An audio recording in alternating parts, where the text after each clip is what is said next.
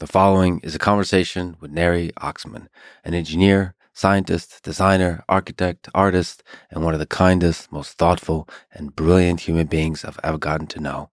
For a long time, she led the Mediated Matter group at MIT that did research and built incredible stuff at the intersection of computational design, digital fabrication, material science, and synthetic biology, doing so at all scales, from the micro scale to the building scale.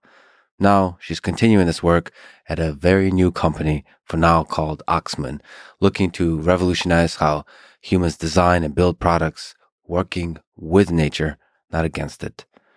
On a personal note, let me say that Neri has for a long time been a friend and someone who, in my darker moments, has always been there with a note of kindness and support. I am forever grateful to her. She's a brilliant and a beautiful human being.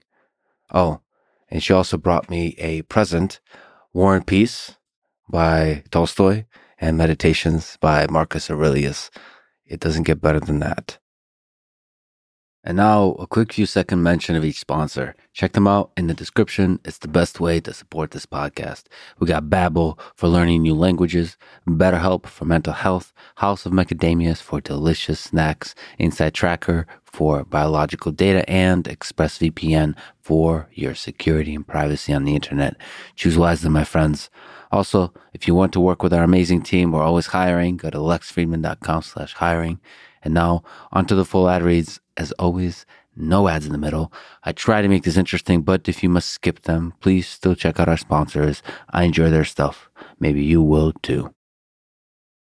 This show is brought to you by Babbel, an app and website that gets you uh, speaking in a new language within weeks. I've been using Babbel to start on a long journey of learning uh, Spanish. Anyway, I think the idea of breaking down barriers that languages create is a really powerful thing. Plus, it's a really fun mental exercise and journey that you can go on in exploring different styles and ways of communication. Language is a way to express the music that's in your heart, that's in your mind, through compressing the incredibly complex and rich set of stuff that's going on inside your mind into a very thin stream of words. And obviously, every single language approaches that problem as a solution to that problem, to that puzzle differently. And so, one of the joys and one of the challenges of learning a new language is figuring out how that puzzle is solved. Anyway, get 55% off your Babbel subscription at babbel.com slash lexpod, spelled B-A-B-B-E-L dot com slash lexpod. Rules and restrictions apply. This episode is also brought to you by BetterHelp, spelled H E L P, help. As I've talked to extensively, even recently, to uh, Andrew Huberman and many others, talk therapy is a really, really powerful thing for exploring the depths of the human mind, the Jungian shadow, the good and the bad that lurks there in that shadow that uh, you have not really shined a light on, that you've not brought to the surface, that not sat there face to face with the simplicity of trauma or just memories, experiences that you journeyed through earlier in life, and just sitting there and allowing yourself to face them. Is somehow a really powerful way to bring inner peace. So I'm a big supporter of uh, talk therapy, of talking, of deep conversation in general, and I think talk therapy is like a one of the ways you can force yourself to have deep personal, intimate conversation. Podcasting, frankly, when done really well, is that also. I do recommend that uh, even if you don't have a podcast, you grab yourself a mic and you sit across the table from somebody who means a lot to you and you have that conversation. Even if the mic is not recording, there's something about the microphone that forces you to really step up. This is it. This is the moment where it all has to be on the table. Anyway hopefully good talk therapy is like that. And uh, that's why I recommend BetterHelp because it's so easy. That's one of the big barriers is uh, that it's not easy. BetterHelp is easy, accessible, available everywhere. Check them out at betterhelp.com slash lex and save on your first month. That's betterhelp.com slash lex. This show is also brought to you by House of Macadamias, a company that ships delicious, high quality, and healthy macadamia nuts directly to your door. Oh, and uh, healthy macadamia nut based snacks. And they're delicious. They're tiny little packets, perfectly portioned, perfect amount of health and deliciousness in a packet. So much different variety.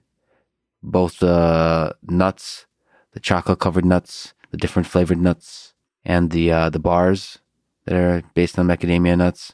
It's all just incredible. And I give it to the guests, I give it to friends, I give it to people who come over, and they all enjoy it. And I get to share that little piece of happiness with them. And we sit there munching on snacks together as we gaze deeply into each other's eyes, full of joy. I don't think I've ever described the process of snacking in such a dramatic fashion. But there you have it. Go to houseofmacadamias.com slash Lex to get a free box of their bestseller, Namibian Sea Salted Macadamia Nuts, plus 20% off your entire order. That's houseofmacadamias.com slash Lex. This show is also brought to you by InsideTracker, a service I use to track biological data that's signals that my body produces through the incredibly complex trillions of organisms, cells, and bacteria that is my body. And every time I say my body, I think of uh, My Body is a Wonderland by John Mayer, who's an incredible guitarist and probably somebody I'll talk to on this podcast. it's a good song, but I think his raw musicality and skill with the guitar as an instrument is just unparalleled. There's uh, not many rock stars like him playing today, or at least popular today. There's a a lot of really great blues musicians that I've heard, even uh, here in Texas, that are just incredible. And I, and I would actually say that John Mayer is a hell of a blues musician as well. It's just, uh, I can't wait to talk to him, especially probably if we have guitars in hand and we get to mess around, jam, or just talk details of particular songs, of particular licks, of particular riffs, of particular ideas in music theory, and so on. Anyway, all that to say, is that I'm a big fan of measuring signals that come from my body that is a wonderland. And InsideTracker is one of the companies that allows you to do that.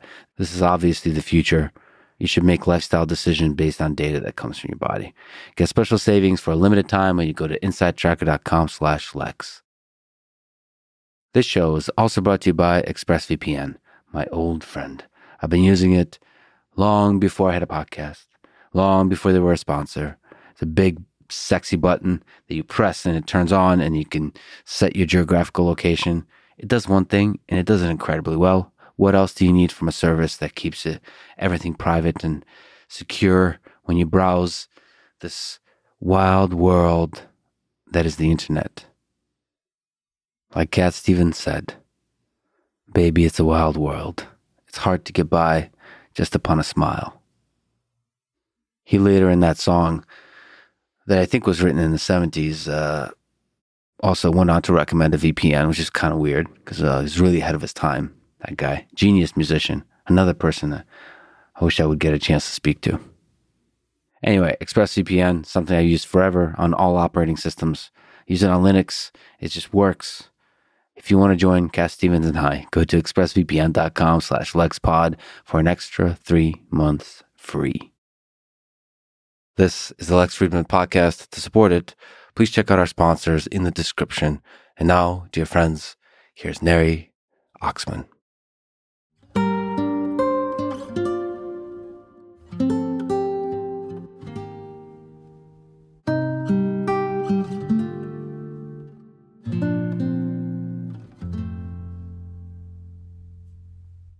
Let's start with the universe. Do you ever think of the universe as a kind of machine that designs beautiful things at multiple scales? I, I do. Um, and I think of nature in that way in general. In the context of design specifically, I think of nature as everything that isn't anthropomass, everything that is not produced by humankind. The birds and the rocks and everything in between, fungi, elephants, whales, do you think there's an intricate ways in which there's a connection between humans and nature? Yes. And we're looking for it. I think that from, let's say, from the beginning of mankind, uh, going back 200,000 years, the products that we have designed have separated us from nature. And it's ironic that the things that we designed and produced as humankind, those are exactly the things that separated us. Before that, we were we were to- totally and complete, completely connected. And I want to return to that world. But bring the tools of engineering and computation to it. Yes, yes. I absolutely believe that there is so much to nature that that we still have not leveraged and we still have not understood and we still haven't and so much of our work is design but a lot of it is science is unveiling and um, and and finding new truths about the natural world that we were not aware b- before everybody talks about intelligence these days but i like to think that nature has a kind of wisdom that exists beyond intelligence or above intelligence um, and it's that wisdom that we're trying to tap into through technology. If you think about humans versus nature, at least in the realm, at least in the context of definition of nature is everything but um, anthropomass. And I'm using Ron Milo, who is an incredible professor from the Weizmann Institute, who came up with this definition of anthropomass in 2020 uh, when he identified that 2020 was the crossover year when anthropomass exceeded biomass on the planet. So all of the uh, design goods that we have created and brought into the world now outweigh all of the biomass, including, of course, all plastics and wearables building cities, but also asphalt and concrete, all outweigh the scale of the biomass. And actually, that was a moment. You know how in life there are moments that be a handful of moments that get you to course correct and and my it was a zoom conversation with ron and that was a moment for me um, when i realized that that imbalance oh now we've superseded the biomass on the planet where do we go from here and you've heard the expression more more phones than bones and the anthropomass and the anthropocene um, and and the technosphere sort of outweighing the biosphere. Um, but now we are really trying to look at is is there a way in which all things technosphere are designed as if as if they are part of the biosphere, meaning if you could today grow instead of build everything and anything, if you could grow an iPhone, if you could grow a car, uh, what would that world look like? um, where the Turing test for sort of this this kind of I call this material ecology approach, but this this notion that everything material, everything that you design in the physical universe, can be read uh, and written to as or thought of or perceived of as nature grown. That's sort of the Turing test for for the company, or at least that's how I started. I thought, well, grow everything. That's sort of the slogan. Let's grow everything. And if we grow everything, is there a world in which driving a car is better for nature than a world uh, in which there are no cars? Is there is it possible that a world in which um, you build buildings and cities, um, that those buildings and cities actually augment and heal nature as opposed to their absence? Is there a world in which we now go back to that kind of synergy between nature and humans? um, where you cannot separate between grown and made, and it doesn't even matter. Is there a good term for the intersection between biomass and anthropomass, like things that are grown? Yeah, so in 2005, I, I called this material ecology. I thought, well, what if all material, all things materials would be considered part of the ecology and would have an impact, a positive impact on the ecology, um, where we work together to help each other, all things nature, all things human. And again, you can say that that wisdom in nature exists in fungi.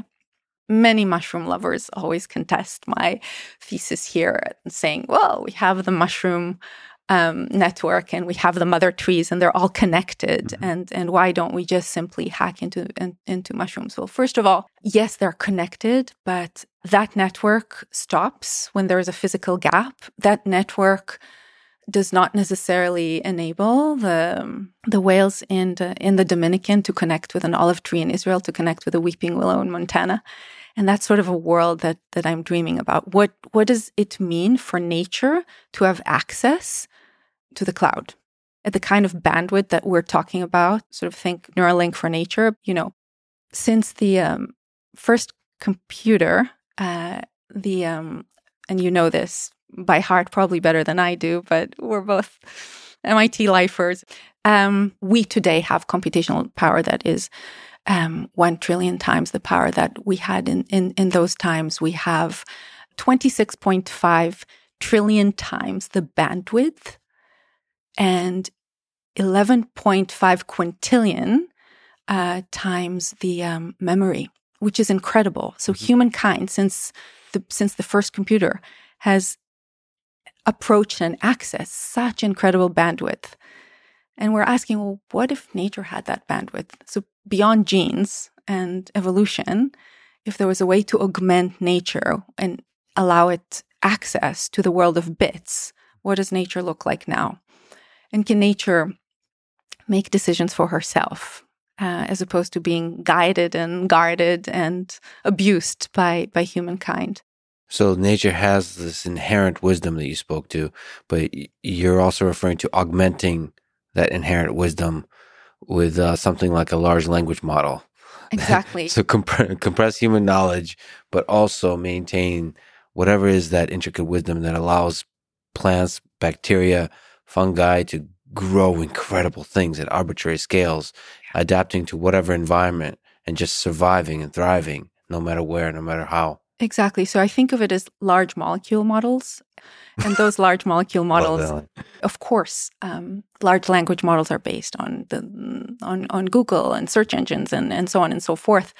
And we don't have this data currently. And part of our mission is is to do just that, mm-hmm. trying to uh, quantify and understand um, the language that exists across all kingdoms of life, across all five kingdoms of life.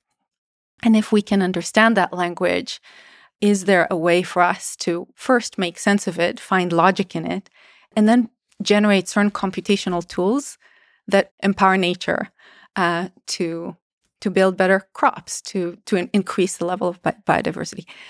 In in in the company, we're constantly asking, what does nature want? Like what what does nature want from a compute view? If it knew it, what what could aid it in whatever the heck it's wanting to do. Yeah. So we keep coming back to this this answer of nature wants to increase information um, but decrease entropy, right? Mm-hmm. So find order, but constantly increase the information scale. And, and, and this is true for what our work also tries to do because we're constantly trying to fight against the dimensional mismatch between things made and things grown, right? And, and as designers, we are educated to think in X, Y, and Z. And that's pretty much where architectural education ends and biological education begins.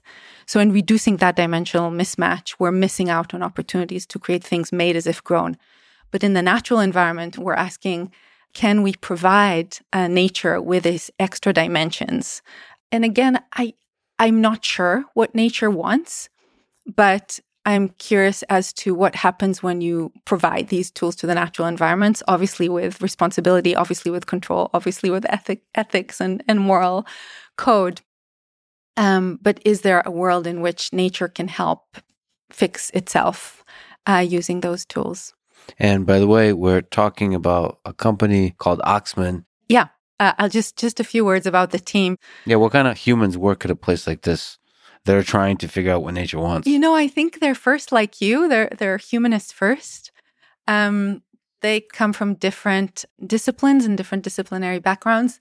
And just as an example, we have a brilliant designer who is just a mathematical genius and a computer scientist, and a, a mechanical engineer who is trained um, as a synthetic biologist, and um, and now we're hiring a microbiologist uh, and a chemist, um, architects, of course, and designers, uh, roboticists.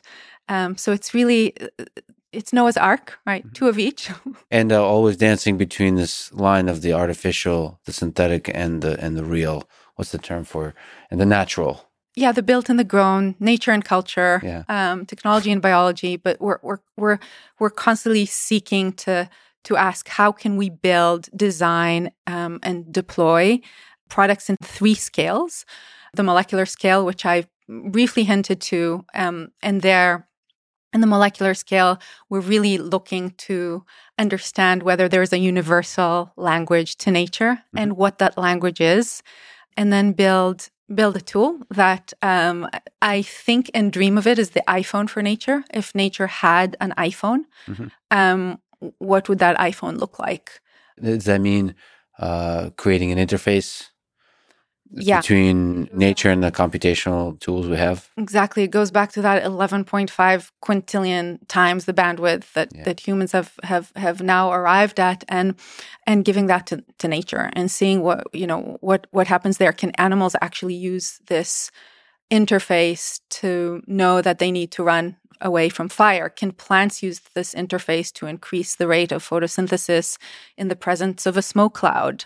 Can they do this quote unquote automatically without a kind of a top down brute force policy based method that's authored and deployed by humans. And so this work really relates to that interface with the natural world.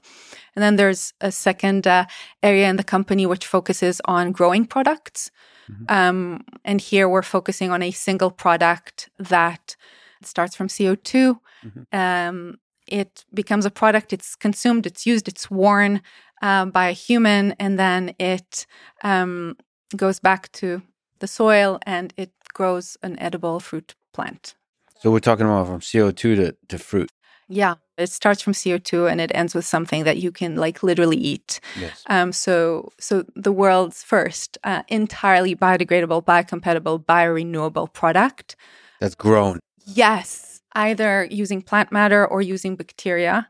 But we are really looking at um, carbon recycling technologies that start with methane or wastewater.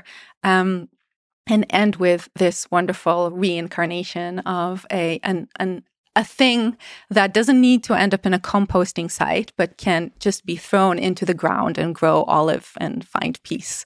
And there's a lot of textile based work out there that is focused on one single element in this long chain, like, oh, let's create, um, you know, leather out of mycelium or or let's create textile out of cellulose. But then it stops there and you get to assembling the shoe or the wearable and you and you you need a little bit of glue and you need a little bit of this material and a little bit of that material to uh, to make it water resistant and then it's over. Mm-hmm. So that's one thing that we're trying to solve for is how to create a product that is materially, computationally, robotically novel um, and goes through all of these phases from the creation, from this carbon recycling technology to um, to the product to literally how do you think about you know reinventing an industry that is focused on assembly and putting things together and using humans to do that um, can that you know can that happen just using robots and microbes and that's it and doing it end to end i would love to see what this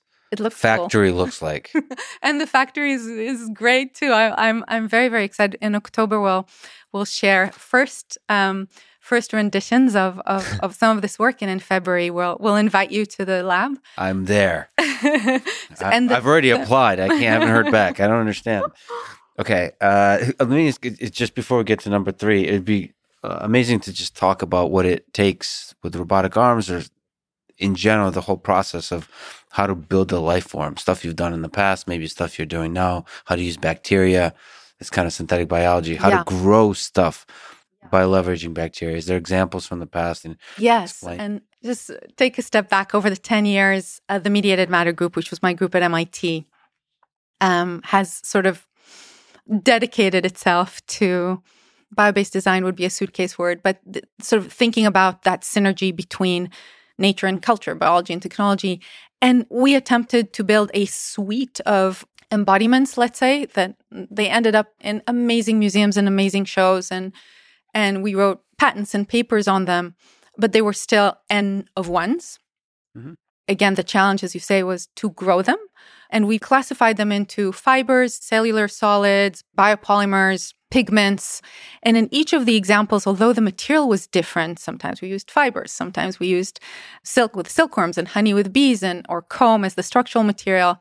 With Vespers, we used synthetically engineered bacteria to produce pigments although the materials were different and the hero organisms were different, the philosophy was always the same. The approach was really an approach of computational templating. That templating allowed us to create templates for the natural environment where nature and technology could duet, could dance uh, together to create these products. So, just as a few examples with the Silk Pavilion, we've had a couple of pavilions uh, made of silk. And the second one, uh, which was the bigger one, which ended up at the Museum of Modern Art with my friend, an incredible mentor, Paola Antonelli, that pavilion was six meter tall and mm-hmm. it was produced by silkworms and and there we had um, different types of templates there were physical templates that were basically just these water soluble meshes upon which the silkworms were mm-hmm. spinning and then there were environmental templates which was a robot basically applying a variation of environmental conditions such as heat and light to guide the movement of the silkworm you're saying so many amazing things and i'm trying not to interrupt you but like one of the things you've learned by observing by doing science on, on these is that the environment defines the shape that they create or contributes or intricately plays with the shape they create and so like and you get to that's one of the ways you can get to guide their work is by uh, defining that environment. By the way, you said hero organism, which is an epic term. so that, that means like is whatever is the biological living system that's uh, doing the creation. And that's what's happening in pharma and, and, and biomaterials, and by the way, precision ag and, and, and, and food new food design technologies. As people are betting on a hero organism, is the sort of how I think term. of it. And and and and the hero organism is sometimes it's the palm oil or or it's uh it's the mycelium there's a lot of mushrooms around uh, for good and bad and and it's cellulose or it's you know fake bananas or the the workhorse E. coli. But these hero organisms are being betted on as like the what's the one answer that solves everything? Hitchhiker's Guide. 42. 42. Yeah. These are sort of the 42s of of, you know, of the enchanted new universe and back at, at MIT we said instead of betting on all of these organisms, let's approach them as almost like movement in a symphony and let's kind of lean into what we can learn from each of these organisms in the context of building a project in an architectural scale. And those usually were pavilions. And then the computational templating is the way you guide the work of this. How many did you say? 17,000? 17,532. So each of these silkworms threads are about, you know, one, one mile. Yeah. Um, in distance and and and they're they're beautiful. And when and just thinking about the amount of material you know it's a bit like thinking about the um, you know the the length of capillary vessels that grow in your belly when you're pregnant to feed that incredible new life form. Um it, it's just nature is amazing. But back to the silkworms I, I think i had three months um to build this incredible pavilion but um we couldn't figure out how we were thinking of emulating the process of how a silkworm goes about building its incredible architecture this mm-hmm. cocoon mm-hmm. over the period of 24 to 72 hours and it builds a cocoon basically to protect itself it's mm-hmm. it's a beautiful form of architecture and it uses pretty much just two materials two chemical compounds sericin and um, fibroin. The sericin is sort of the glue of, of the cocoon. The fibroin is the, the fiber based material of the cocoon. And through fibers and glue, and that's true for so many systems in nature, mm-hmm. lots of fiber and glue. And that architecture allows them to metamorphosize. And in the process, they vary the properties of that silk thread. So it's stiffer or softer depending on where it is in the section of the cocoon. And so we were trying to emulate this robotically uh, with a 3D printer that was a six axis kuka arm, one of these baby kukas. And we are trying to emulate that process computationally and build something very large. When one of my students, now um, an, a brilliant industrial engineer, roboticist on my team, Marcus, uh, said, Well, you know, we were just playing with those silkworms and enjoying their presence when we realized that if they're placed on a desk or a horizontal surface, they will go about creating their cocoon, only the cocoon would be flat. Um, because they're constantly looking for a vertical post in order to use that post as an anchor to spin the cocoon. But in the absence of that post, on surfaces that are less than 21 millimeters mm-hmm. and flat, they will spin flat patches. Mm-hmm. And we say, aha, let's work with them uh, to produce this, uh, this dome. Uh, as a set of flat patches, and a silkworm, mind you, is uh, is quite an egocentric creature. Mm-hmm. Um, mm-hmm. and and actually, the furthest you go, you move forward in evolution by natural selection, the more um, egoism you find in creatures. Um, so when you think about termites, right, they, uh, they their material sophistication is mm-hmm. is is actually very primitive, but they have incredible ability to communicate and connect with each other. So if you think about the entire all of na- all of nature, let's say all of living systems as like a matrix that runs across two axes. One is material sophistication, which is terribly relevant for designers, and the other is communication um, uh, the, the termites ace on communication, but their material sophistication is crap, right? It's just saliva and feces and some soil particles that are built to create these incredible termite mounds at the scale that, when compared to human skyscrapers, transcend all of buildable scales, uh, at least at, in, in, in terms of what we have today in architectural practice, just in, relative to the size of the termite. But when you look at the silkworm, the silkworm has zero connection and communication across silkworms. They were not designed to connect and communicate with each other. They're they're sort of a, a human design species because the the uh, the domesticated silk moth uh, creates the cocoon. Uh, we then produce the silk uh, of it, and then it dies. Um, so the, it has dysfunctional wings. It cannot fly. It's not so so and and that's another problem that the sericulture um, industry has is why did we in the first place author this organism 4000 years ago that is unable to fly and is just there um, to basically live as um, to serve a human need which is textiles? And so here we, we were fascinated by the computational kind of biology dimension of silkworms but along the way, by the way, this is great. I never get to tell the full story. I'm, I'm so enjoying great. this so much. I always, I'm always like people say, I always speak in Nietzschean uh, paragraphs. They're way too long, and this is wonderful. This is like heaven. Nietzschean paragraphs.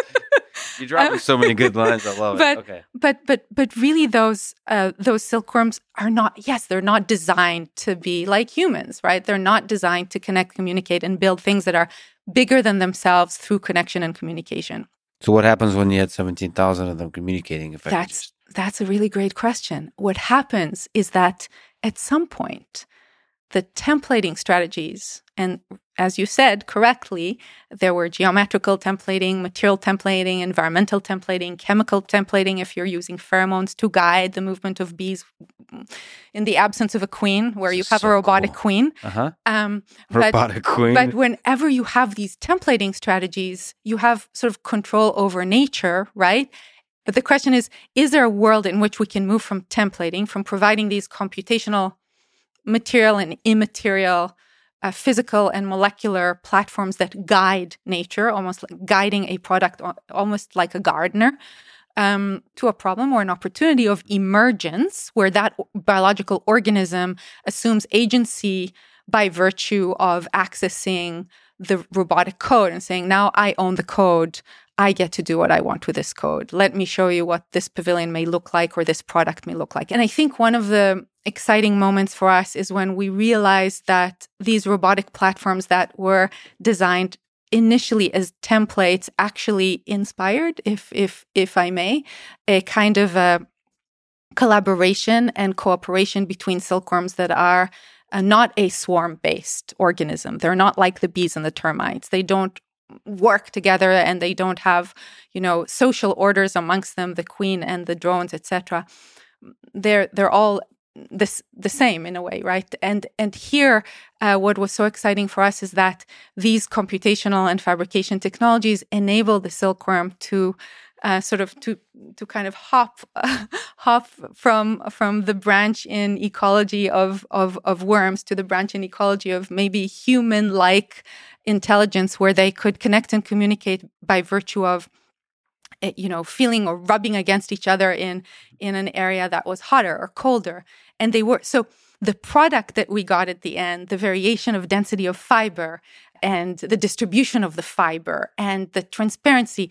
The product at the end seems like it was produced by a swarm silk community. Mm-hmm. But of course, it wasn't. It's a bunch of biological agents working together to assemble this thing. That's really, really fascinating to us. How can technology um, um, augment or enable a swarm like behavior in creatures that have not been designed uh, to work as swarms? So, how do you construct a computational template from which uh, a certain kind of thing emerges. So, so how can you predict what emerges? I suppose.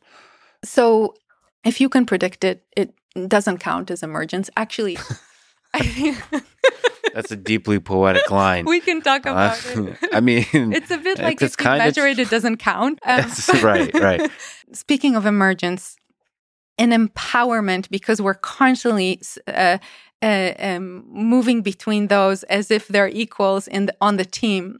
And one of them, Christoph, shared with me a mathematical equation for what does it mean to empower nature and what does empowerment in nature look like. Mm-hmm. Um, and that relates to emergence and we can go back to emergence in a few moments but I, I, want to i want to say it so that i know that i've learned it. And if i've learned this. it i can use it later. Yeah.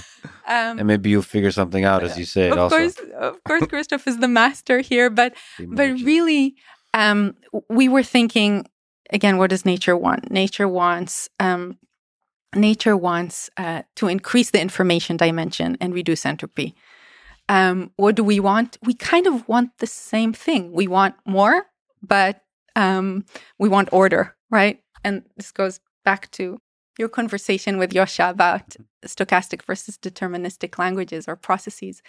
His definition, or the definition he found, um, was that an agent is empowered if the entropy of the distribution of all of its states is high, while the entropy of the distribution of a single state given a choice, given an, an, action, is low.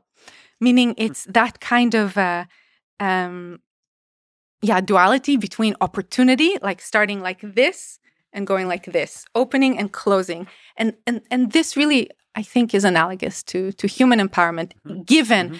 Um, infinite wide array of choices. What is the choice that you make uh, to you know to to to enable to empower uh, to provide you with with the agency that you need? And how much does that making that choice actually control the, the trajectory of the system? That's really nice. So this this applies to all the kinds of systems you're talking about. Yeah and the cool thing is it it can apply to a human on an individual basis but or a silkworm or a bee um, or a microbe um, a microbe that has agency or by virtue of of of, of a template. Um, but it also applies to a community of of organisms like the bees. Um, and so we've done a lot of work, sort of moving from you've asked how to grow things. So we've grown things uh, using um, co-fabrication, where we're digitally fabricating with other organisms that live across the various kingdoms of life, and and those were silkworms and bees. And uh, and with bees, um, which we've sent to outer space and returned healthily, and they were reprodu- reproductive. Okay, you're gonna have to tell that story. You're gonna have to t- talk about the robotic queen and the pheromones. Come on. Like, um, so right. we built what we called a synthetic apiary, and the synthetic apiary was designed uh, as an environment that was a perpetual spring environment for the bees of Massachusetts they go in hibernation, of course, during the winter season, um, and then we lose 80% of them or more uh, during that period. We are thinking, okay, what if we created this environment where um, before you template, right, before you can design with, you have to de- design for, right? You have to create this space of mutualism, space of sort of shared connection between you and the organism. And with bees, it started as the synthetic apiary. And we have proven that that curated environment where we design the space with high levels of control of temperature, humidity, and light. And we've proven that they were um, reproductive and alive. And we realized, wow, this environment that we created uh, can help augment bees in the winter season in any city around the world uh, where where bees survive and thrive in the summer and spring seasons? And could this be a kind of a new urban typology an architectural typology of symbiosis of mutualism between organisms and humans? Where these or by the way the synthetic apiary was in a co-op in you know nearby somerville. Mm-hmm. uh, we had you know we had robots. Our team you know schlepped there every day with our with our tools and machines and, and we made it happen. And the neighbors were very happy and, and they got to get a ton of honey at the end of the winter. And and those bees of course were released into the wild at, at the end of the winter alive and kicking. So then in order to actually experiment with with the robotic queen and idea or concept yep. uh, we had to prove obviously that we can create this space for uh, for bees. And then after that, we had this amazing opportunity to send the bees to space on Blue Shepard mission that is part of Blue Origin. And we, of course, said, yes, we'll take a slot. We said, okay, can we outdo NASA? So NASA in 1982 had an experiment where they sent bee, bees to, to outer space. Uh, the bees returned, they were not reproductive. And um, and some of them died and and we thought well is there a way in which we can create a life support system almost like a small mini biolab of a queen and her retinue mm-hmm. um, that would be sent in this uh, blue origin new shepard mission uh, in this one cell. And and so that if the synthetic apiary was an architectural project in this case this second synthetic apiary was a product. It was right so from an from an architectural controlled environment to a product scale control environment. And this biolab uh, this life support system for bees was designed to provide the bees with all the conditions that they needed and and we looked at that time at the Nasonov pheromone that the queen uses to guide the other bees. And we looked uh, at uh, pheromones that are associated with a bee and thinking of those pheromones being released inside the capsules that go, the capsule that goes to outer space. They returned um, back to our, the Media Lab roof. And those bees were alive and kicking and reproductive. Uh, and, you know, and they continued to create comb. And, and it ended with a beautiful nature paper that the team and I published together we gave them gold nanoparticles and silver nanoparticles because we were interested if if bees recycle wax. It was known f- forever that bees do not recycle the wax, and by feeding them these gold nanoparticles, we were able to prove that um, that the bees actually do recycle the wax.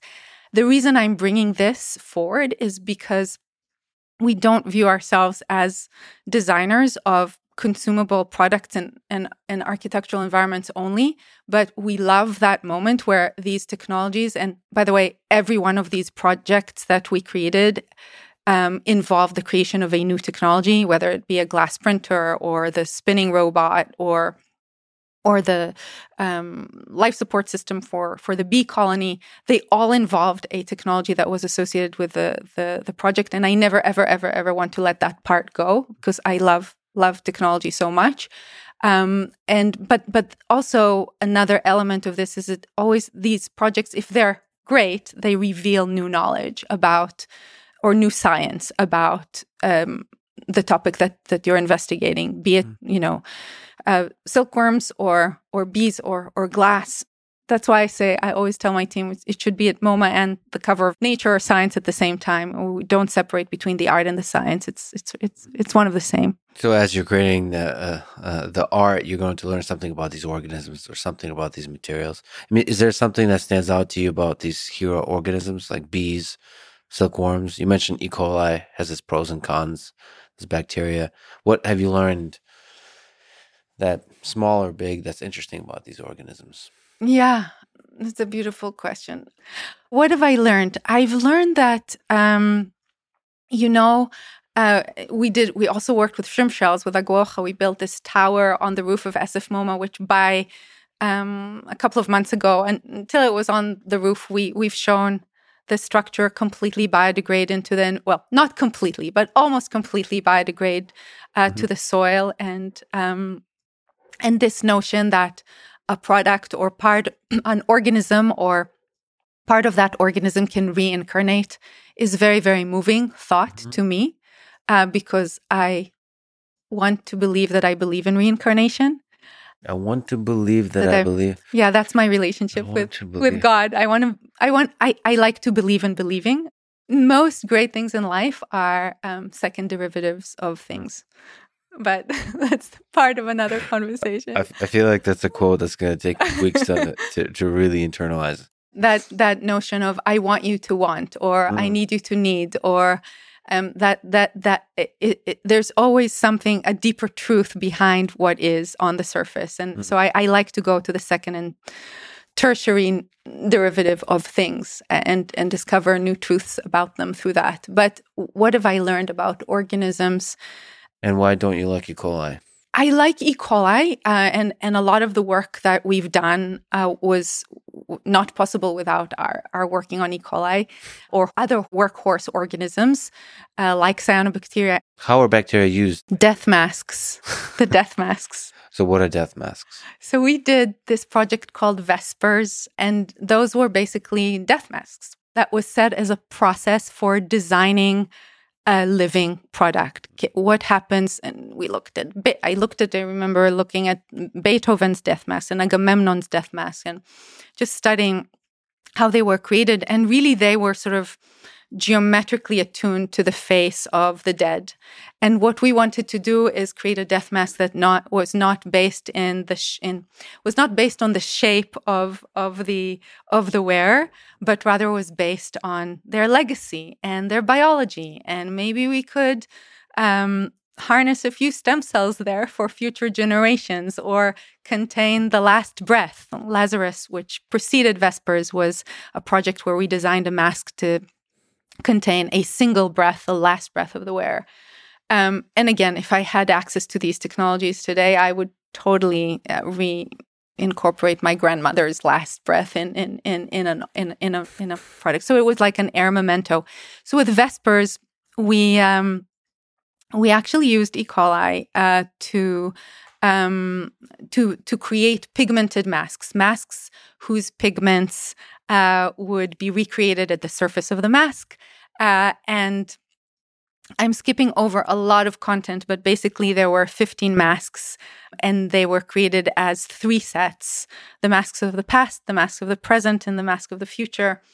Um, the masks, there were five, five, and five, and the masks of the past were based on um, ornaments and they were um, embedded with natural minerals like gold. Yes, yes, yes. And we're looking at pictures of these, and they're Yes. gorgeous. Yes. Um, extremely delicate and interesting fractal patterns that are symmetrical.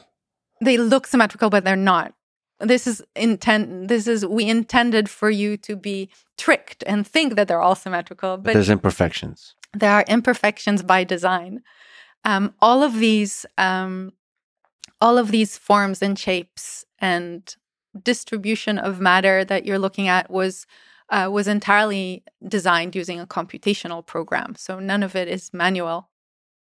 Um, but long story short the first collection is about the surface of the mask and the second collection which you're looking at is about the volume of the mask. And and and what happens to the mask when all the colors from the surface yes enter the volume of the mask inside create pockets and channels to guide life through them. Mhm. um, they were incorporated with pigment producing living organisms and then those organisms were templated to recreate the patterns of the original death masks. And so life recycles and rebegins and so on and so forth. The past meets the future the future meets the past. Um, from the surface to the volume, from death to life to death to life to death to life. And that again is a recurring theme in in, in the projects that that we take on. But there, from a technological perspective, what was interesting is that we embedded chemical signals in the jet in the printer, Mm. and those chemical signals. Um, basically interacted with the um, pigment producing bacteria, uh, in, in this case, E. coli, um, that were introduced on the surface of the mask. And those interactions between the chemical signals inside the resins and the bacteria at the surface of the mask at the resolution that is native to the printer, in this case 20 microns um, per voxel, uh, allowed us to compute the exact patterns that we wanted to achieve. And we thought, well, well if, if we can do this with pigments, can we do this with antibiotics? If we can do this with antibiotics, could we do it with, with melamine? And what are the implications? Again, this is a platform technology.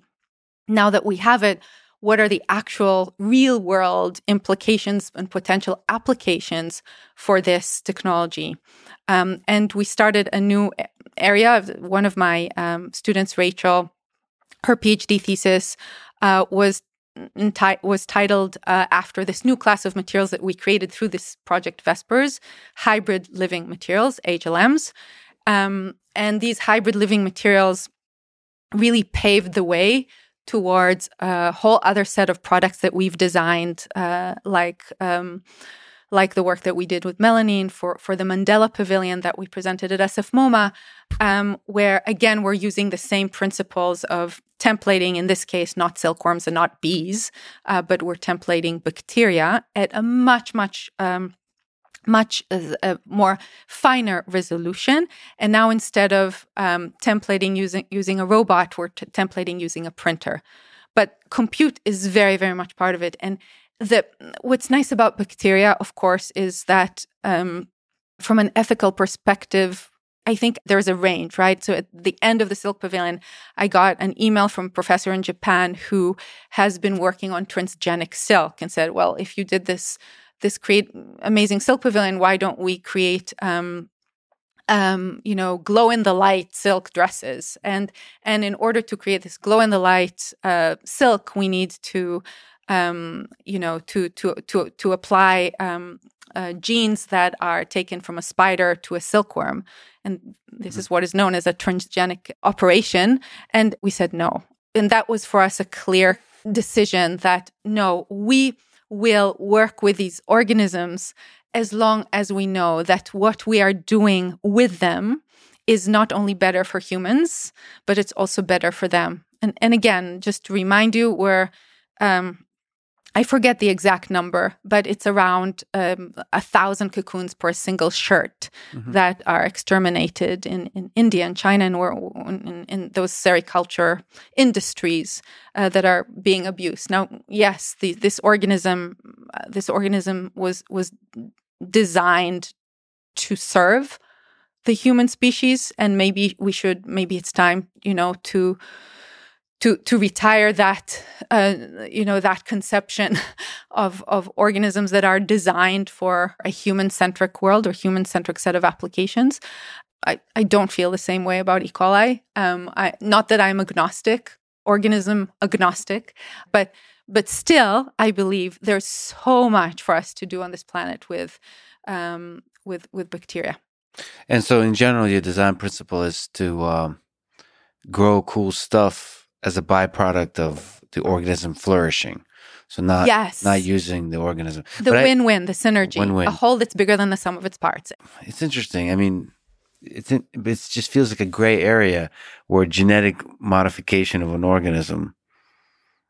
It just feels like I don't know if you if you genetically modified me to make me uh, glow in the light kind of kind of like I think it. you have enough of an aura. All right, thank you. That was I was just fishing for compliments. Thank you. I appreciate but you're absolutely so. right. okay. And by the way, the gray area is you know is where some of us like to live and and like to thrive, and and that's okay. And and thank goodness that there's so many of us that that like the black and white and that thrive in the black and white. Mm-hmm my husband is a good example for that. well, but just to clarify, in this case, you're also trying to thrive in the black and white, in that you're saying like the silkworm is a beautiful, wonderful creature. Let us not modify it.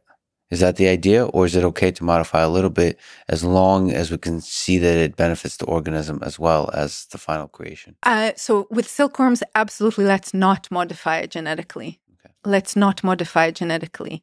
Um, and then some because why did we why did we get there to begin with 4000 years ago in the silk road and and we should never get to a point where we evolve life for the service of mankind at the risk of these wonderful creatures um, across the kingdoms across the kingdom of life i don't think about the same kind of ethical range um, when I think about bacteria. Nevertheless, bacteria are pretty wonderful organisms. I'm moving to my second cup here. take take two. This things are getting serious um, now. Bacteria are, yeah, for sure. Let's give bacteria all the love they deserve. We wouldn't be here without them. They, they were here for I don't know what it is, like a billion years before anything else showed but up. But in a way, if you think about it, they create the matter that we consume and then and then rein- reincarnates or dissolves into the soil and then creates an, a tree and then that tree creates more bacteria. Mm-hmm. and then that bacteria could, i mean again again that's why i like to think about not recycling but reincarnating because that assumes a kind of imparting upon nature that dimension of agency and and maybe awareness. Uh, but yeah lots of really interesting work happening with bacteria. Um, directed evolution is one of them. We're looking we're we're looking at directed evolution, so high throughput directed evolution of um, of bacteria for the production of products. And again, those products can be a shoe, um, wearables, biomaterials, therapeutic therapeutics, and doing that direction computationally. Totally computationally, obviously in in the lab with with with the hero organism, the hero bacteria. Um, and and and what's happening today in in um, ecomicrobial synthetic biology, synthetic biology that lends itself to ecology. Uh, and again, all of these fields are coming together. It's such a wonderful time to be a designer. I can't think of a better time to be a designer in this world. Um, but with um, high throughput directed evolution, and I should say that the physical space in our uh, new lab um, will have these capsules which which we have designed um, that are um, that they are designed like growth chambers or grow rooms. Um, and in those grow rooms, we can uh, basically um, program um, top down environmental templating, right? Top down environmental control of lights, humidity, light, etc. So light, humidity, and temperature um, while doing bottom up genetic regulation. So it is a wet lab, but in that wet lab, you could do at the same time, you know, genetic genetic modulation, uh, regulation, and and environmental templating. Um, and then again, the idea is that in one of those capsules, maybe we grow transparent wood, and in another capsule, we you know we transparent wood for architectural application. Another capsule we grow a shoe. And in another capsule we look at that language you know large language model that we talk, talked about. And there's a particular technology associated with that which we're hoping to reveal to the world in february. Um, and, and each of those capsules is basically a high throughput computational environment like a breadboard that has think of sort of a physical breadboard environment that has access to oxygen and nitrogen and CO2 and nutritional dispensing. And these uh, little capsules uh, could be stressed. They're sort of a an ecology in a box, um, and they could be stressed to produce the food of the future, or the products of the future, or the construction materials of the future. Um, food food is a very interesting one obviously because of food insecurity and and and, and the issues that we have around both in terms of food insecurity but also in terms of the future of food and what what will remain after we can't eat plants and animals anymore and all we can eat is these false bananas and and and and um, you know and insects as our protein source so there we're thinking you know can we design these capsules to stress an environment and see how that environment behaves think about a kind of a an ecological a, a, a biodiversity chamber right? A kind of a time capsule that is designed as a bio, uh, biodiversity chamber where you can program the exact temperature, humidity, and light um, combination uh, to emulate the environment from the past. So, uh, Ohio, 1981, December 31st at 5 a.m. in the morning. What did tomatoes taste like? Mm-hmm. Uh, to all the way in the future, 200 years ago. These are the the input, the environmental inputs. These are some genetic regulations that I'm testing, uh, and what might be the food of the future, or the products of the future, or the construction materials of the future. Um, feel like, test like, behave like, etc. And so these capsules are designed as part of a lab. That's why it's been taking us such a long time to get to this point um, because we started designing them in 2019 and they're currently, literally as I speak to you, under construction. How well is it understood how to do this dance of controlling these different variables in order for various kinds of growth to happen. It's not. It's never been done before and these capsules have never been designed before. So I you know when when when we first decided these are going to be environmental capsules people thought we we're crazy. What are you building? What are you making? So the answer is that we don't know, but we know that there has never been a space like this where you have basically a wet lab and a grow room at that resolution, um, at that granularity uh, of, of, of, of, of control over organisms. Mm-hmm. there is a reason why there is this incredible evolution of products in the software space. Um, the hardware space, that's a more limiting space. That because of the physical infrastructure that we have to test and experiment with things. So we really wanted to push on creating a wet lab that is novel in every possible way. What could you create in it? You could create the future. Um, you could create a, a you could create an environment of plants talking to each other with a robotic referee mm-hmm. and the robotic referee we you know and you could you could set an objective function and let's say for for for for the uh, um, transaction driven individuals in the world let's say the objective function is carbon sequestration mm-hmm. and um, and all of those plants are um, are uh, implemented with a gaming engine and they have this reward system right? And they're constantly needing to uh, optimize the way in which they carbon sequester um, we weed out the bad guys we leave the good guys and we end up with this like ideal ecology of carbon sequestering heroes that connect and communicate with each other.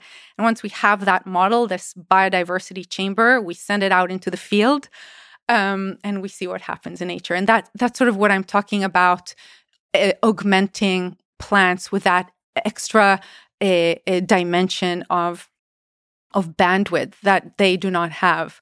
Uh, they're they're just just last week um, I came across a paper um, that discusses uh, the in vivo neurons that are that are augmented with a pong game and uh, and in a dish they basically present sentience and the beginning of awareness which is which is wonderful yeah. like that that you could actually take these neurons from a mouse brain and and you have the electrical circuits and the physiological circuits that enable uh, these cells to connect and communicate and together arrive at sort of a swarm a situation that allows them to act as a system that is not only perceived to be sentient, but is actually sentient.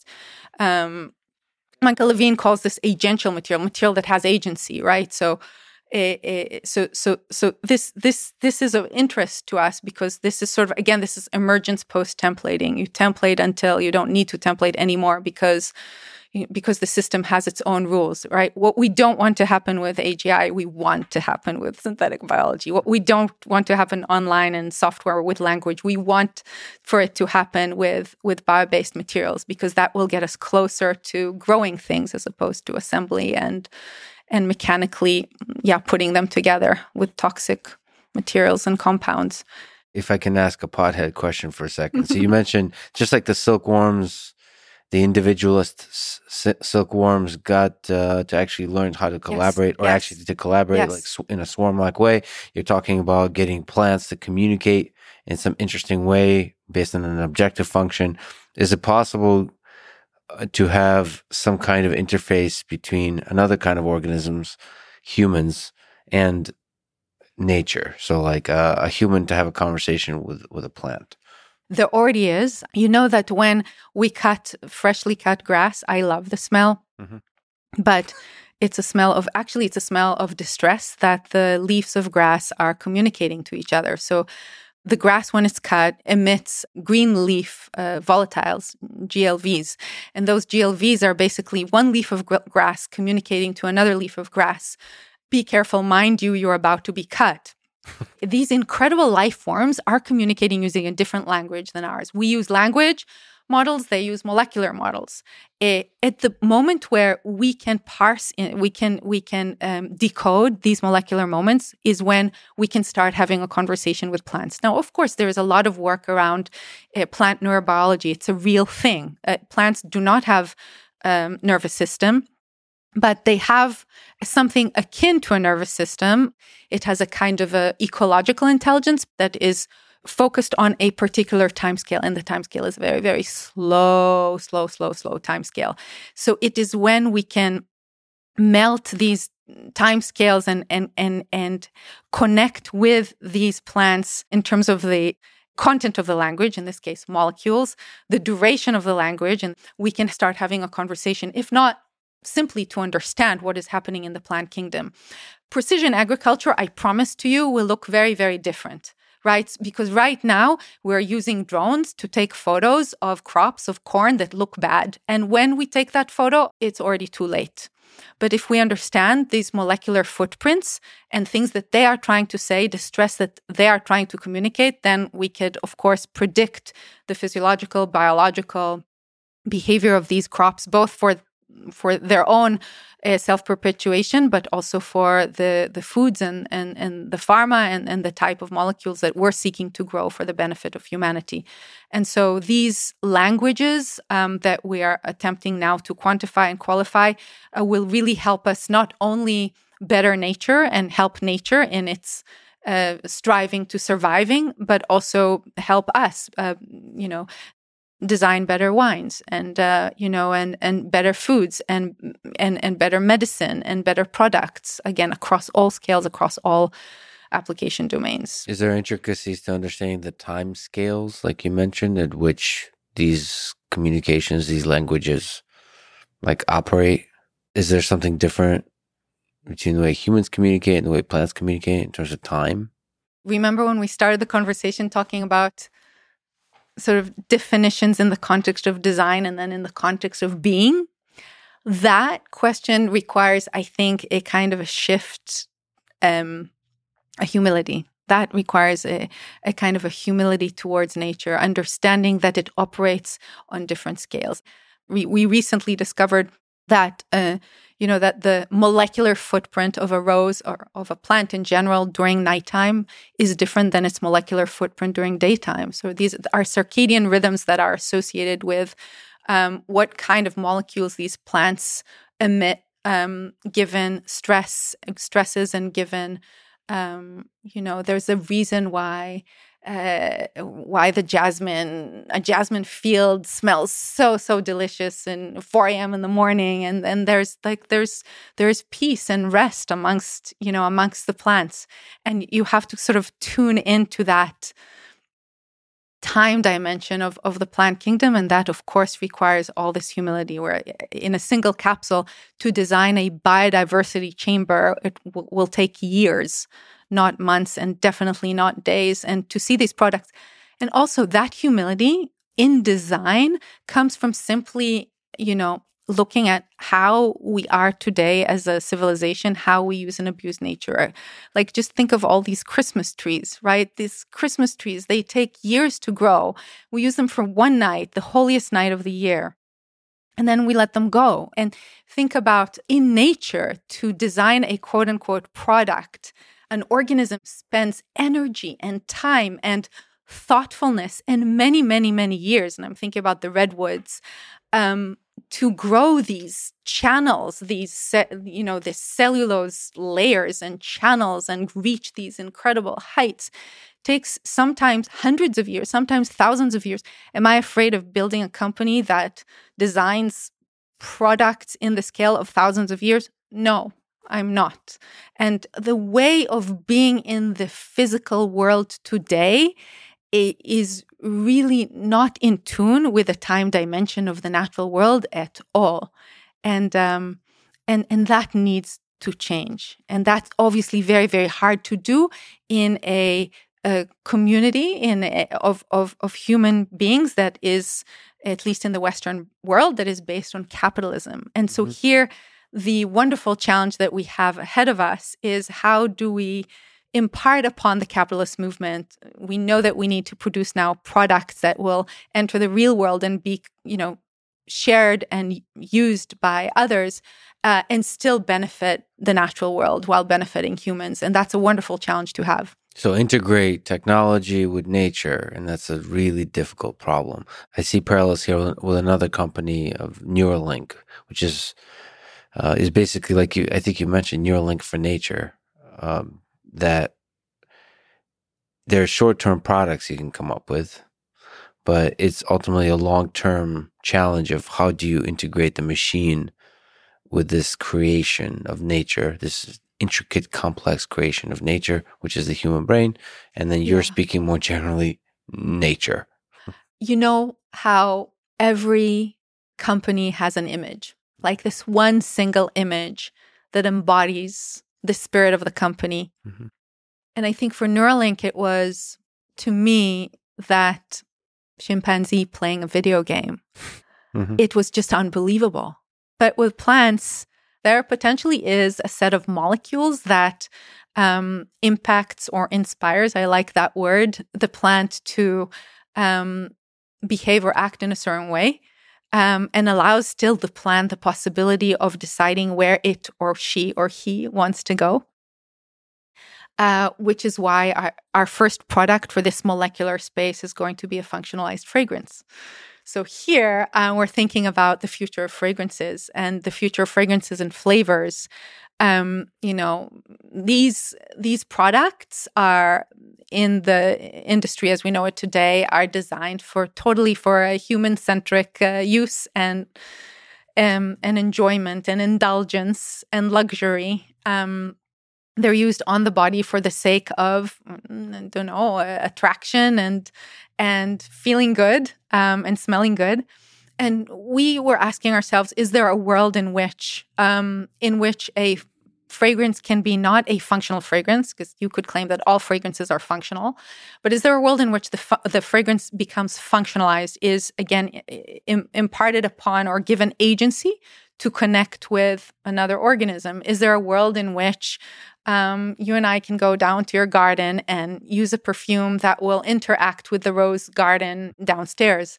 Um, I've just been enamored with the statements that are being made in the media around, oh, this is completely biologically derived fragrance and it's bio-based. And but when you look into the fragrance and you understand that in order to get to this bio-derived fragrance you went through you blew through uh, you know 10,000 10,000 bushes of rose to create 5 milliliters of of a rose fragrance. And all these 10,000 bushes of rose they take space they take you know water management and and so much waste um, is this really what we want the future of our agriculture and molecular goods to look like and so when we did the Agua pavilion on the roof of SF MoMA, we calculated that for that pavilion, we had 40,000 calories embedded into this pavilion that was made of shrimp shells and chitosan and, mm-hmm. and um, apple skins and, and cellulose from tree, uh, tree pulp. And we calculated that overall the structure had 40,000 calories. Interesting way to think about a structure, right? Mm-hmm. From the from the point of view of of calories. But as you left the gallery, you saw these three clocks that were so beautifully designed by Felix on our team. And these clocks measured uh, temperature and humidity, and we connected them to a weather channel so that we could directly um, look at how the pavilion was biodegrading in real time. And mm-hmm. and and in our calculations, I say this long-winded uh, description of the pavilion to say that in the calculation we incorporated um, you know, how much electricity we used for our computers, for the 3D printers that printed the pavilion. And you know, and these were called energy calculations, right? Energy and materials. Mm-hmm. And when you think about a product, when you think about, you know, a shoe or a chair or a perfume or a building, you don't stop at the object. You mm-hmm. want to go all the way to the system. Again, instead of designing objects or singular embodiments of a the, the will of the designer. You're really tapping into an entire system that is interconnected. And if you look at the energy budget that characterized the project Agua, it traverses the entire planet, right? Some of these shrimp shells were brought from uh, places in the world we haven't thought of in terms of the apples and the shrimp shells and the tree pulp.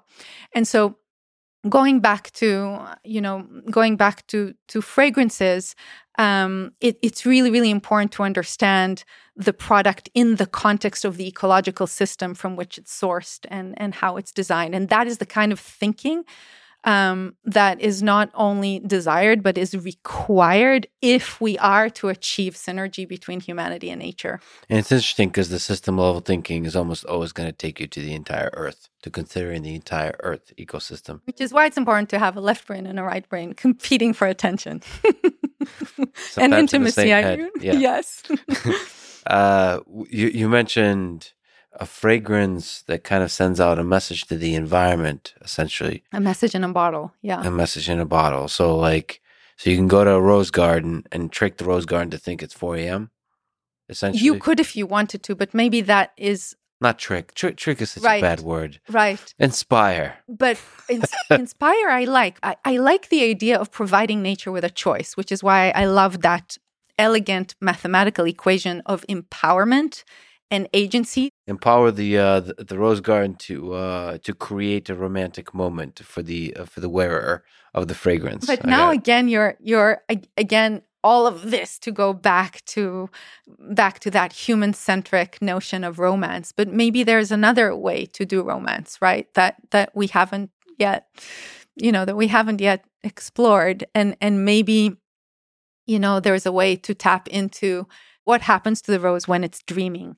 Assuming that plants are sentient and assuming that we can tap into that sentience, what can we discover about what what does the rose want? Like what is what does it actually want? And and and what does it need? And what are what what are the roses um, you know, dreams. But do you think there's some correlation in terms of romance, in terms of the word you sometimes use, magic? is there some similarities in what humans want and what roses want and what nature wants? I think so. I think there is. And if I did not think so, oh my goodness, this is, would not be a nice world to live in. I think we all want love. I recently read this beautiful letter that was written by Einstein to his daughter mm-hmm. um, and was discovered Einstein asked his daughter to wait 20 years until she reveals these letters. And so she did. It's just one of the most beautiful letters I've ever read from a father to his daughter. And the letter overall is imbued with a kind of a, a sense of remorse or maybe even feelings of sadness. And there is some kind of melancholy note in the letter uh, where Einstein regrets not having spent enough time with his daughter, uh, having focused on, you know, the theory of general relativity and changing the world. And then he goes on to talk about this beautiful and elegant equation of E equals mc square. And he tells his daughter that he believes that love is actually the force that shapes the universe because it is like gravity, right? It attracts people. It is like light. It brings people together and connect, connects between people. Um, and it's all empowering. And, and so if you multiply it by the, the speed of light, you could really uh, change the world for the better. And I, I call me a romanticist. I know you are too. Mm-hmm. Um, which is why I so love being here. I, I believe in this. I I totally and utterly um, believe in in in, in love. Brother, let me just excerpt from Einstein's letter. There's an extremely powerful force that so far science has not found a formal explanation to. It is a force that includes and governs all others, and is even behind any phenomena operating in the universe, and has not yet been identified by us. This universal force is love. He also, the last paragraph in the letter, as you've mentioned, I deeply regret not having been able to express what is in my heart, which has quietly beaten for you all my life.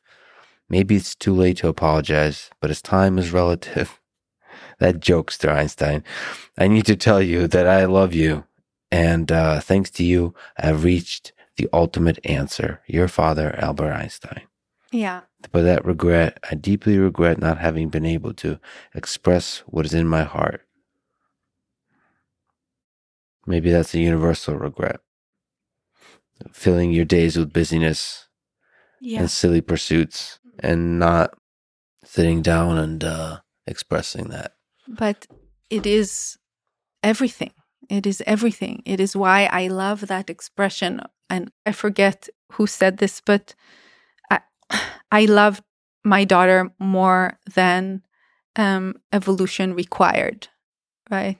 And um, I feel the same way towards my other half, and and I feel that when you find that connection, um, everything and anything is possible, um, and it's a, a, very, very, very magical, um, a magical moment. So I, I, I believe in love, and I believe in the one. It might be the same thing, it might be a different thing, but let me ask you a ridiculously big philosophical uh, question about beauty. Dostoevsky said beauty will save the world in The Idiot, one of my favorite books of his. Uh, what is beauty to you? You've created through this intersection of engineering and nature, you've created some incredibly beautiful things. What do you think is beauty? That's a beautiful question. Maybe it is connected to the love question. Uh, it is connected to the love question. Of course, everything is connected to the love question. okay. Um, to me, beauty is agency. To me, something that has agency, it is beautiful. There is this special quote from Buckminster Fuller, which I cannot remember word for word, but I remember the concept, which goes something like this. Um, when I work on a problem, I never think about beauty. But when I'm done solving the problem and I look at what I've created and it's not beautiful, I know that I was wrong. okay. Yeah. So he's kind of a an agency that speaks to quote unquote the objective function of the creation, right? Whether for Bucky it's useless or useful. So this idea of empowerment that you talked about yes. is fundamentally connected to it. Comes back to that, yeah. What's the difference that you hinted at between empowerment and emergence. Is uh emergence completely lacks control? Is it and empowerment is more uh, is more controlled? There's an agent making decisions. Is is there an interesting distinction there? Yes, I think empowerment is a force with direction. It has directionality to it. Emergence is, I believe, multi-directional. Again, that depends on the application. Emergence is perhaps, in terms of sort of a material definition, is the isotropic spirit when um, empowerment is the anisotropic uh, counterpart. Um, I think uh, they overlap because I think that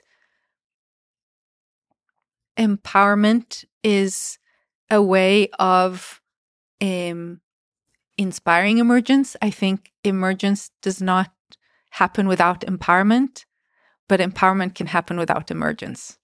Do you think of emergence as the loss of control? Like when you're thinking about these capsules and, and then the things they create, is emergence a thing that is uh, not a desirable con- uh, conclusion? I love that question because to some of us, the loss of control is control in design we're used to like extreme levels of control over form and the shape of a thing and how it behaves and how it functions and that's something we've inherited from the industrial revolution but with nature there is this um, there's this diversity that happens without necessarily having a reward function, right? This is good or bad. Things just happen, and some of them happen to have wings, and some of them happen to have scales. And, you know, you end up with this incredible potential um, for, for diversity. So I think the future of, of design is in that soft control, is in the ability to design highly controlled systems that enable um, that enable the loss of control. And creativity is very much part of this because creativity is all about letting go and beginning again and beginning again and beginning again. And when you cannot let go, you cannot be creative and you can't, you, you can't, you can't find novelty. But I, I think that letting go is a moment that enables empowerment, agency, creativity, emergence. And they're all connected. They are sort of associate themselves with definition of destiny or the inevitable. A good friend of mine shared with me elegant definition of fate, which is the ratio of, of who you are and, and who you want to be. Ratio of who you are, who you want to be. exactly. and that sort of ends up defining you. Yeah. And those tools, I think, when when when when you let go, you sort of find you you give peace to your will, right? To a sense of will. And and and so I think that's very, very important in design, but also in life. She said this fate is the ratio of um, who you are who you and are, who you want to who, be. Who you want to be. Do you, do, do you think there's something to this whole manifestation thing, like focusing on a vision of what you want the world to become, and in in that focusing, you manifest it? Like Paulo Coelho said in The Alchemist, when you want something, all the universe conspires in helping you to achieve it. Is there something to that? I think so, yes. And I always think of, you know, what I do as this the culmination of energy, information, and matter, mm-hmm. and how to direct energy, information, and matter in the design of a thing or in the design of a life. I think living is very much a, a process of channeling these energies to where they need to go. I think that the manifestation or part of that manifestation is the pointing to the moon in order to get to the moon. And and and that's why manifestation is also directional. It has that vector quality to it that that i think of agency as. Have you uh, in your own life has there been things you've done where you kind of direct that energy information and matter in a way that opens up? New possibilities. Yeah. I mean you've also said somewhere i'm probably misquoting that uh, you're you're you're many things. You and Neri are many things, and you become new things every ten years or so. Oh, I did say that somewhere. somewhere. That every decade you sort of switch. That was an old. That was a previous Neri that said that. yeah, I, I did say some time ago that you have to sort of reboot reboot every ten years, um, to to keep creative and keep inventive and and keep fresh. Is there things you've done in your life where just kind of uh, doors opened? I think everything, everything, uh, everything good I've found in my life has been found in that way of um,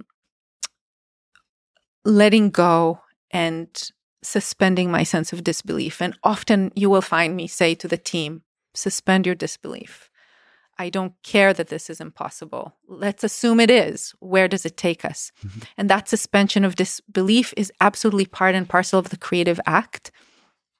Um, you know, I did so when um, I was in medical school. I was in Hadassah and in the Hebrew University. And um, I remember I left medical school for architecture the day my grandmother passed away. And that was a moment of relief. And that was a moment, a door that was closing that opened other opportunities. Um, but that, of course, required letting go of the great vision of becoming a doctor and letting go of the dream of, you know, being surrounded by wonderful patients and the science of medicine and the research associated with that science and letting go of that dream uh, to accomplish another. Um, and and and it it has happened throughout my life in in different ways. Um, MIT was another experience like that where people pointed at me as you know the designer for whom the academic currency is not necessarily the citation index and of course, in order to get tenure at MIT, you, you have to look at the citation index. Um, but for me, it, it, it was not that. It was manifesting our work in shows and writing papers and writing patents and creating a celebration around the work. And I never saw a, a distinction, um, you know, between those ways of being. I also think that another um, kind of way of being or a modality of being that I found helpful is um, Viktor Frankl wrote this incredible book, Man's Search for Meaning After the Holocaust. And he writes different people uh, pursue life for, for, for different reasons. According to Freud, the, the, the goal of, of life is to find pleasure. And, and according to Adler, it's, you know, to find power. And, um, and for Viktor Frankl, it was about finding meaning. And when you let go of the titles and the disciplines and the boundaries and the expectations and the perception, you you are elevated to this really special yeah, spiritual, but definitely very, very creative plane where you you can sort of start anew. Mm-hmm. Uh, look at the world through the lens of a bacterium or a robot or it, or you know or look at ecology through the lens of chemistry and look at chemistry through the lens of robotics and look at robotics through the lens of you know micro- microbial ecologies and so on and so forth and and i feel that kind of rebooting um, not every 10 years, but every minute, every breath mm-hmm. Is very, very important for a creative life and for, for just maintaining this fresh mind to reboot, reboot, to begin again with every breath, begin again. And, and that can be confusing for some, right? For my team members, you know, I, I like to change my mind. It's who I am. It's how I think. It's how I operate. Mm-hmm. Do you know?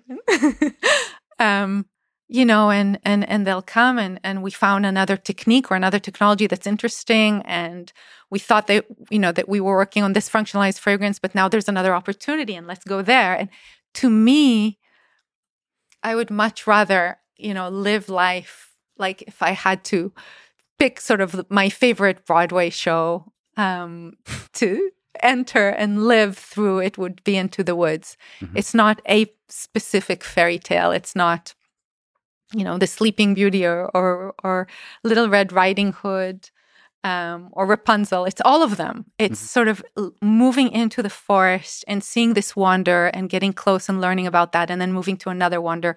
And life is really about tying all of these little fairy tales together uh, in work and, and also in life. Unafraid to leap into the unknown? Unafraid to leap into the unknown speaking of MIT, you got a tenure at MIT and then you leaped to New York and started a new company that with a vision that doesn't span a couple of years but centuries. I did. It was my destiny to start a company and yeah. and do I have mornings when I wake up and I ask myself, what the hell am I doing? Yeah. Yes, I, I have those mornings. What do you do with those mornings, by the way? I embrace them and I I find gratitude and I say to myself, thank goodness I I'm so lucky to you know to have the the the ability to be frustrated in this way. Mm-hmm. Um so I really really embrace uh, these frustrations and I and I I I take them, I wrap them in a bubble and I look at it, you know, on the outside of my my uh uh, aware mind, um, and and I laugh at them. I smile at them. if I could re- return actually to the question of beauty f- for a second, I forgot to ask you something. You mentioned imperfection in the death masks. Mm-hmm. What role does imperfection play in um, our conception of beauty? What role does imperfection play in um, in nature? There's a there's this Japanese aesthetics concept of wabi sabi, which basically uh, embraces imperfection. Nothing lasts, nothing is finished, and nothing is perfect. Yeah. What, do you, what do you think of that? I totally agree that change is the only permanence. That imperfection is there, if only to to signal that we are part of a bigger thing than ourselves. That that we are on a journey um, that that we're mm-hmm. uh, that things are in movement, um, and if they were perfect, I eh, of of course when things are perfect, it is just so boring. We end up with stereotypes, and as humans, but I think just in general as living beings, we're here to find meaning, and that meaning cannot be fi- found without struggle and without seeking to, not to perfect, but to build toward to build towards something better. Um, when I was a child, my mother, who who I, who I love so much, always explained to me how important it is to fall and to fail and to fight and to argue. And um and that there is a way that there's a culture to to to to failing and and and to imperfection. Um so i i think it is it is uh necessary for something beautiful to be imperfect. And it is a sign that it, it is a sign of nature because nothing in nature is perfect. What about human relations? You mentioned finding love. Are the flaws in humans the imperfection in humans a component of love? Like what role do you think the, the flaws play? It's a that's a really profound question. I think the flaws are there uh, to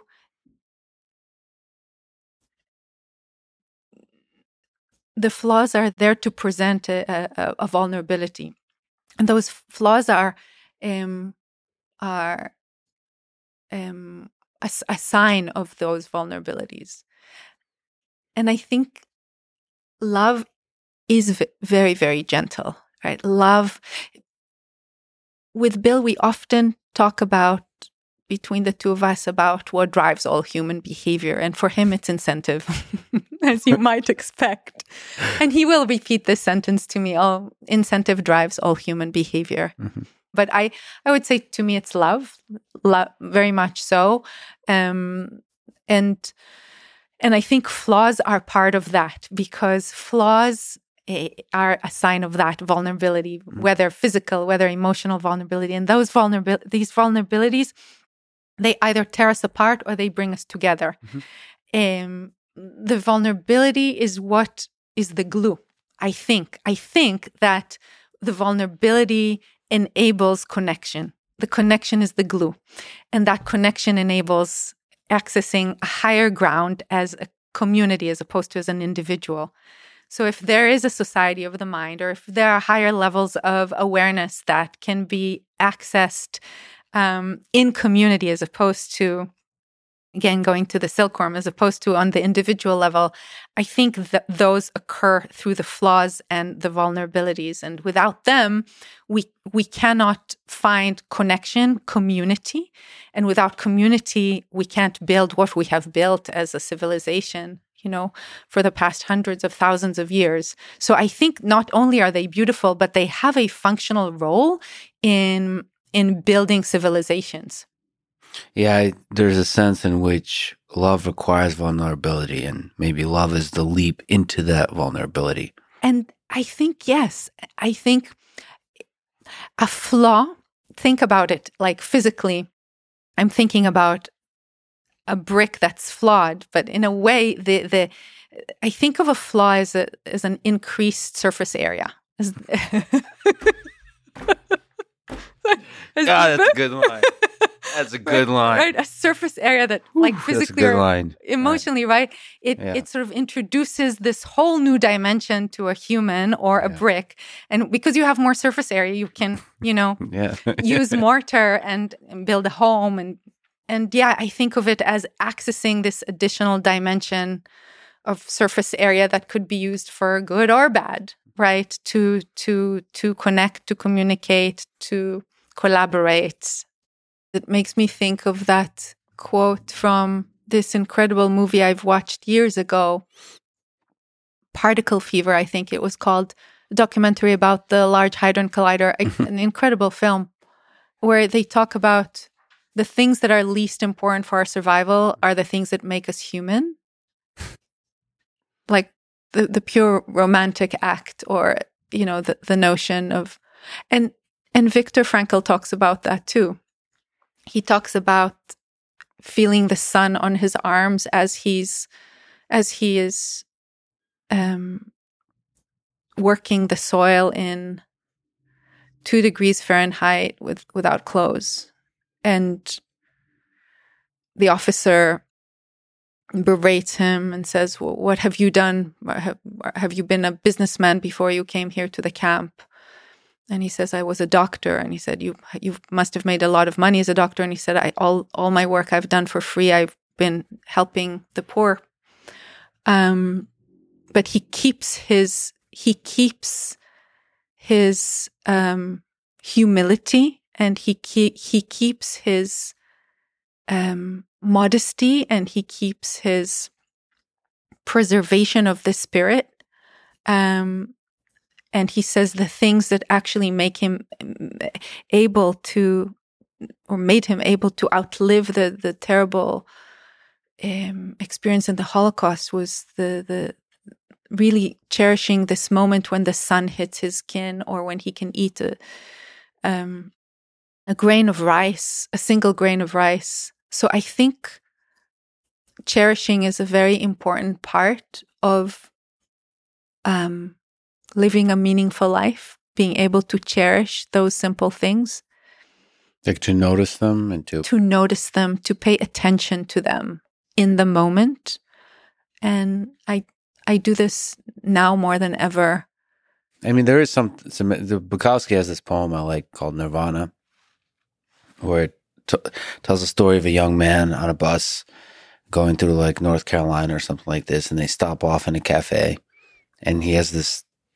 There's a waitress, and just he he talks about that he notices the magic, something indescribable. Just notices the magic of it, and he gets back on the bus with the rest of the passengers, and none of them seem to have noticed the magic.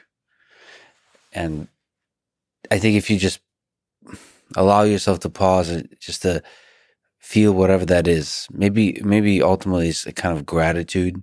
Yes. For I don't know what it is. It's just that I'm sure it's just chemicals in the brain, but it's just so incredible to be alive. Yes. And noticing that yes. and appreciating that and being one in that with others. Yes. Yes. And and that goes back to you know, to the fireplace, right? To the first technology.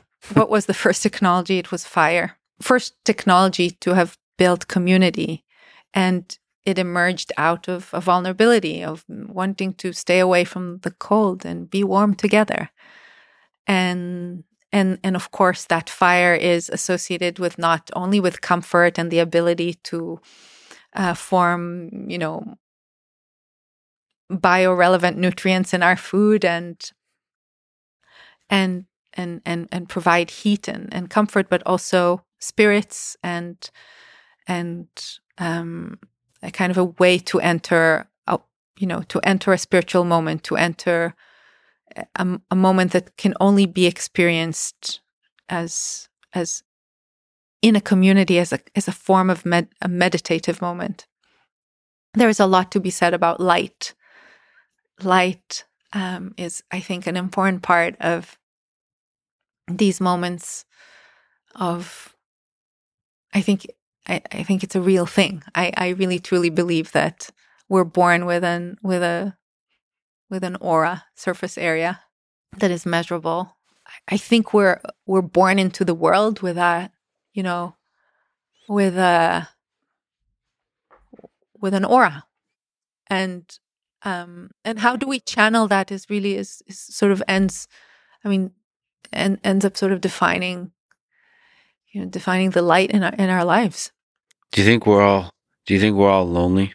Do you think there's loneliness in us humans? Oh, yes. Yes. Loneliness is part. Yes. I think we, we all have that loneliness, whether we're willing to access that loneliness and look at it in the eye or completely, um, you know, completely avoid it or deny it. I, it's like, uh, it feels like it's a, it's some kind of foundation for longing and longing leads to this, uh, this combination of vulnerability and, and connection with others. Yes. And it feels like that's a really important part of being human is being lonely. Very. It's very, we are born into this world alone. Again, being alone and being lonely are two different things, right? And you can be together but be lonely, and you can be alone but not be lonely at all.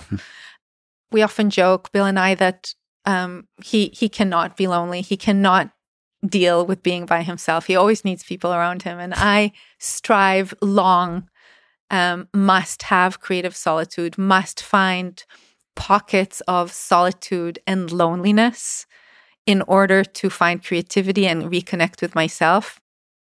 So loneliness is a recipe for um, for community, in my opinion, Mhm. and I think those things complement each other, and they're synergetic. Absolutely, the yin and yang of of of of uh, of togetherness, and they allow you, I think, to yeah to reset and to tune in to to that ratio we talked about of who you are and who you want to be. If you if you go to this place of creative solitude, what's your what's your creative process? Is there something you've noticed about Mhm. what you do that leads to your to good work?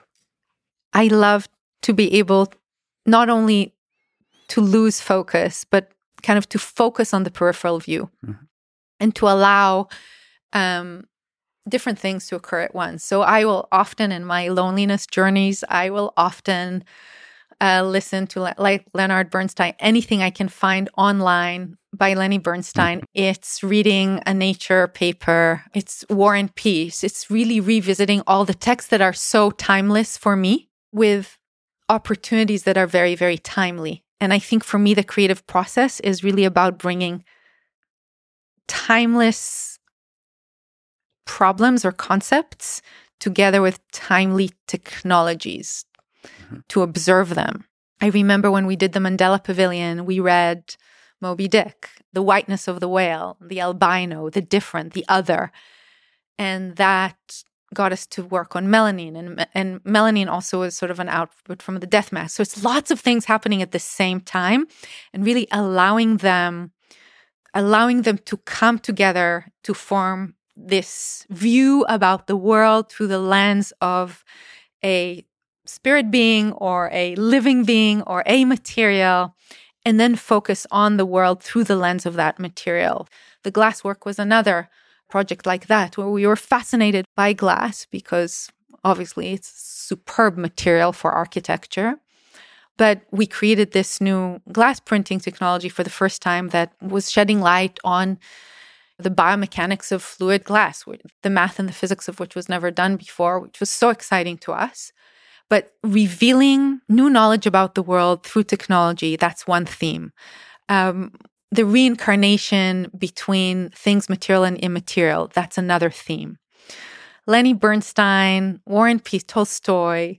You've uh you tweeted a Tolstoy quote from War and Peace, as of course you would. Everything I know, I know because of love. Yeah, I love this quote. So you use these kind of inspirations uh, to focus you and then find the actual idea in the periphery. Yes. And then connect them with whatever it is that we're working on, whether it's, you know, high throughput directed evolution of bacteria, um, eh, you know, whether it's, you know, recreating that Garden of Eden in the capsule and what it looks like, the food of the future.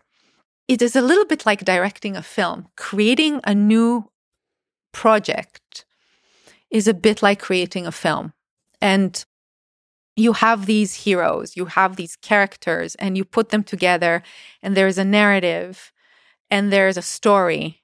Whenever we start a new project, it has to have these these ingredients of simultaneous complexity. It has to be novel in terms of the synthetic biology, material science, robotics, engineering. All of these elements that are discipline based or rooted must be novel. If you can combine novelty in synthetic biology with a novelty in robotics, with a novelty in material science, with a novelty in computational design, and bring, you are bound to create something novel, period. And that's how I run the company, and that's how I pick the people. And so that's another very, very important ingredient of the cutting edge across multiple disciplines that come together. And then in the background, in the periphery, there's all these messages, the whispers of the ancient oldies, right? The Beethovens and the Picassos. And So Beethoven's always whispering to you. yeah, how could one not include Beethoven in the whispers? I'm, I'm going to ask you about Beethoven and the Evgeny Kissin you've mentioned because I'm a, I've played piano my whole life. I've obviously know a lot of Beethoven, um, and it's it's one of the private things for me, I suppose, because I don't think I've ever publicly played piano. By the way, me too. I mean, that not I play everything- in private only. yeah, yeah. People sometimes, even with guitar, people ask me, well, "Can you play something?" And it just feels like certain things are are meant to be done. privately. yeah. It's weird. I mean, it's Yeah. a it's a difficult, and and some of uh, the times I have performed publicly, uh, it is an ultimate leap in vulnerability. It's very, very, very difficult for me, and I'm sure it's. I know it's not for a lot of people, but it is for me. Anyway, we will return to that. But since you've mentioned combination of novelty across multiple disciplines, and what that's what you seek when you when you build teams or pick Yeah. people you work with. Yeah. I just wanted to kind of linger on this um, idea of what kind of humans are you looking for in this endeavor that you're taking on, this fascinating thing that you've been uh, talking about. One one of the things somewhere else, a previous version, version five point seven of Neri said somewhere that there's four fields that are combined to create this intersection of biology and engineering work on is computational design, additive manufacturing, material engineering, synthetic biology. I'm sure there's others, but how do you how do you find these humans? Machine learning is in the mix. I manifest and they come. Um, Yeah, uh, there are a few approaches uh, to manifest. they show up. okay. um, you know, send your message upon the water. I mean, those job descriptions that you saw, the first ones I wrote by myself, uh, and you find interesting people and brilliant people when you look. We talked about second derivative. When you look under and under and under, and if you look deep enough and specialized enough, and if you allow yourself to look at the cracks, at the flaws, at the uh, the cracks between disciplines and between skills you find really really interesting diamonds in the rough and so i i i i like for the those job descriptions to yeah to be those messages in a bottle that bring those really interesting people our way. Um i mean they have to have humility. They have to have a shine in their eye. They have to be hungry and foolish as his job so famously said. A friend of mine um, who's a dean of a well-known architectural school said you know today architects don't want to be architects. Architects don't look up to the um, star architects as role models. Star architects are no longer role models. Architects want to build by virtue of not building right? Architects want it's- she said we're back in the 60s when we think about architecture back in the hippie movement. I think i think that in a way um, they have to be somewhat of a hippie, somewhat of a, a kind of a um, jack of all trades, master of all. Um, And yet with humility. and yet with humility. Now, that is hard to find. And that is why, you know, when I start an interview, I talk about childhood memories and I asked about music and I ask about connection. And through these interviews, you can learn a lot about a person's future by spending time hearing them talk about their past. Do you find that educational back like uh PhDs versus like what's the life trajectory? Yours is an interesting life trajectory too. like uh what's the life trajectory that leads to the kind of person that would work with you? Um, it's you know people who have um, ideally had industry experience and know what it's like to be in the quote unquote real world. They're dreamers that are addicted to reality, Mhm. as opposed to realists that are addicted to dreams. Meaning they have that innocence in them, they have the hunger, they have the idealism without um, being entitled and with understanding the systems that govern our world and understanding how to utilize these systems as Trojan horses to bring those values into the world. There are individuals who are feel comfortable in this friction between um, between you know highly wondrous and dreamy and incredible um, fantasy renditions of what the world could be with extremely um, and, and extremely brilliant skills in terms of their disciplinary background. So, PhD with industrial uh, experience in a certain field, or a double major in two fields that make no sense whatsoever in their combination, I love it. Yeah. are things that really, really attract me. And Especially that that span this the the technology biology yes, gap. technology, biology, nature, culture. I mean, the secret to one thing is through the lens of another. And I always believe in that kind of translational design ability mm-hmm. to be able to see something through the lens of another and always allows you to think again, begin again, reestablish, redefine, suspend your disbelief, revisit. Um, and when you revisit enough times, like a hundred times or like 200 times and you revisit the same question through the lens of any possible discipline and uh, any possible scenario you you find you get eventually you get to the truth. I have to ask you because you work at the interplay of uh, the machine and the natural world is there a good definition for you of what is life mm-hmm. what what is a living organism mm-hmm. I think like 440 million years ago, there were all these plants that um, the cyanobacteria, I believe, actually that that God that that that was like the first extinction, right? There were six, five extinctions. We are apparently the sixth. We mm-hmm. are in the eye of the storm. We are in the sixth extinction. We are going to be extinct as we speak. I mean, death is upon us, whether we want to admit it or not. And actually, they found in Argentina and in in you know various places around the world they found these spores of the first plants that existed on the planet and they emerged out of these cyanobacteria were the first of course and then they found these spore based plants and because they didn't have seeds they're only spores the spores became sort of the fossils by which we've come to know of their existence and because of these spores, we know that this first extinction existed. But this extinction is actually what enabled plants to resurrect, right? So the death of these first plants, because they clinked to the rocks and they they generated a ton of phosphorus that went into the ocean by clinging to the rocks like 60 times more phosphorus than without them. And then all this ph- phosphorus basically choked the oceans and made them super cold and a um, without oxygen, anoxic. And then um, and then we lost the plant kingdom. And then because of the death of these first plants, they actually enriched the soil and created nutrients for these new plants to come to the planet.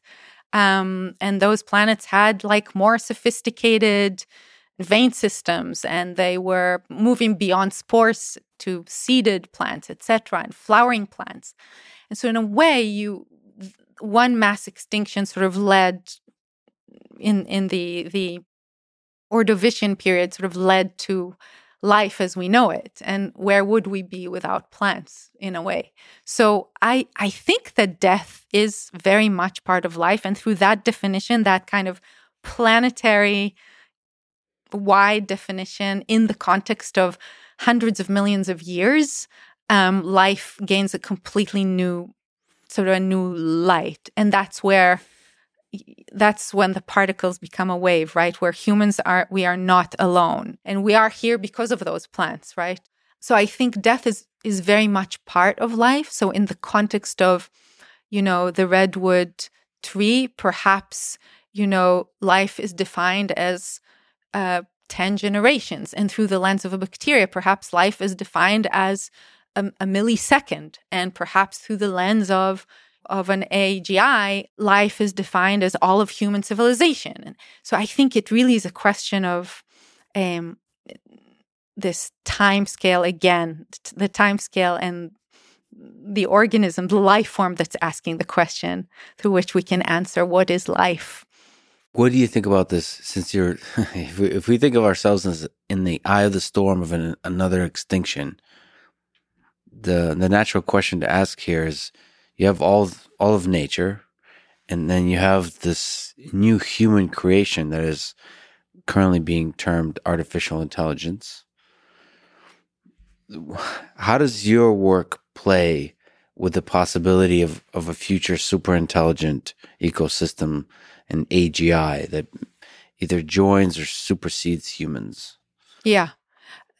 Um, so I'm glad you asked this question and are you hopeful or terrified? Both. I'm hopeful and terrified. I did watch your interview with Eliezer Yudkowsky, and I loved it. Because you were scared, or because you were excited, or because there's a first of all, I was both. I I was to- I totally scared, shamed, excited, and totally also inspired because he's just such an incredible thinker. Um, and I can agree or disagree with what he says, but I just found his way of thinking about AGI um, and the perils of humanity as a result. There's an inevitability to what he's saying. His advice to young people is that prepare for a short life. Yeah. He thinks it's very almost simple. It's almost common sense that AGI would get rid of humans, that he can't imagine a trajectory eventually that leads to a place that doesn't have AGI kill all humans. There's just too many trajectories where a super intelligent systems gets rid of humans. And in the near term.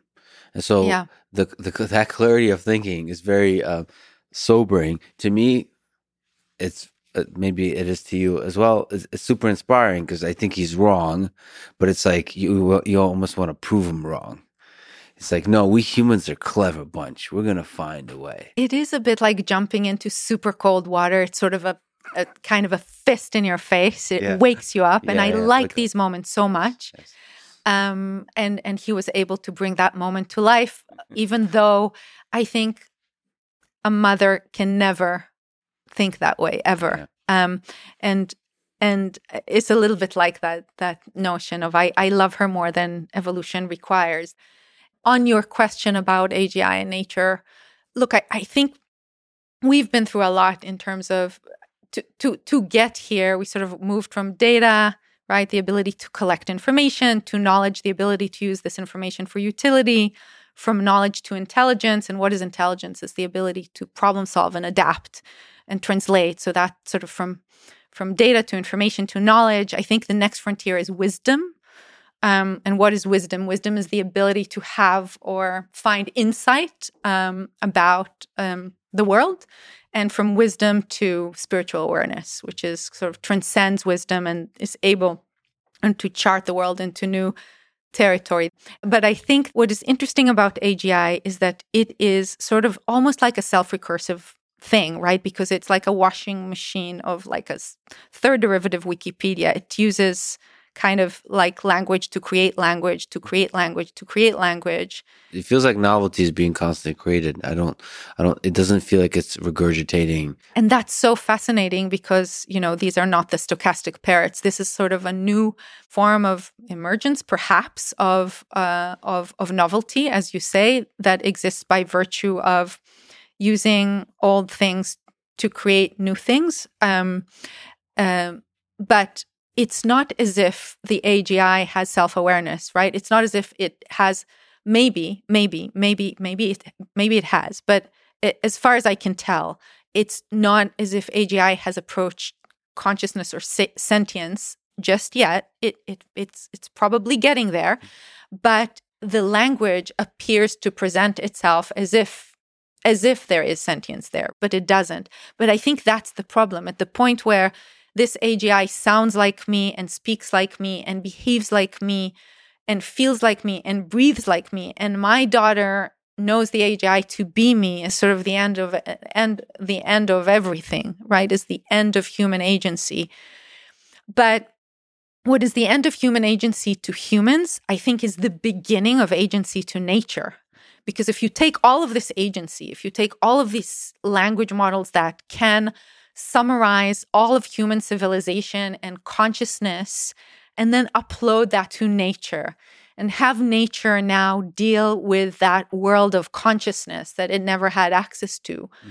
So maybe through Eliezer's lens, the sort of short lived human becomes sort of a very long lived human like sentient Yeah. weeping willow maybe maybe that's the end and the beginning and and and and maybe um, on the more optimistic side uh, for us humans um, it's a different form of existence uh, where everything we create and everything we consume and everything we process is all made up of six uh, you know six elements and that's it. And there's only those six elements and not 118 elements.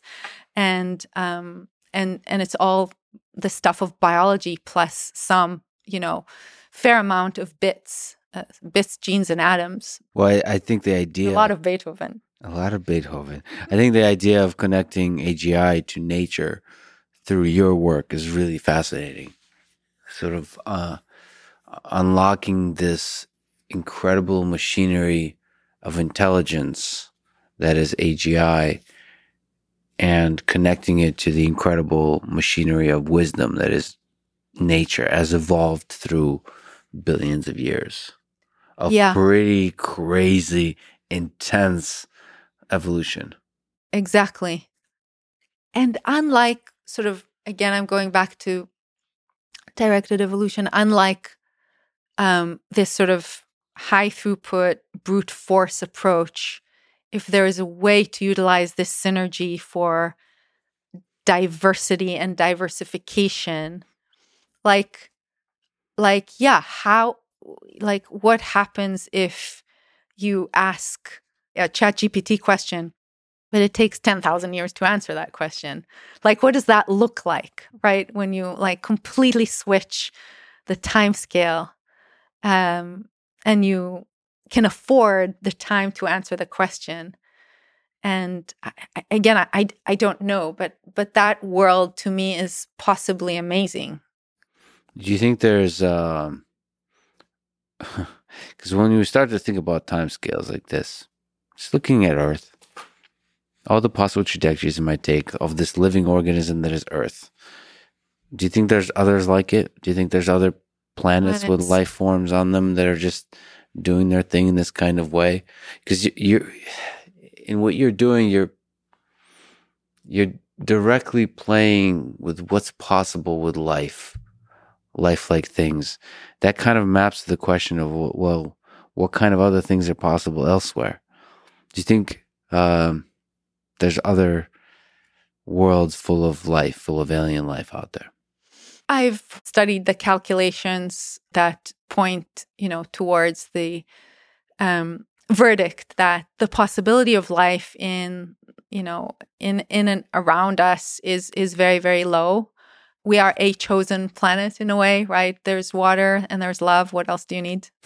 Um, and and and that sort of very peculiar Yeah. juxtaposition of conditions the oxygen the water the carbon um again is is is in a way a, a miracle given the um massive extinctions that we've been through um as life forms.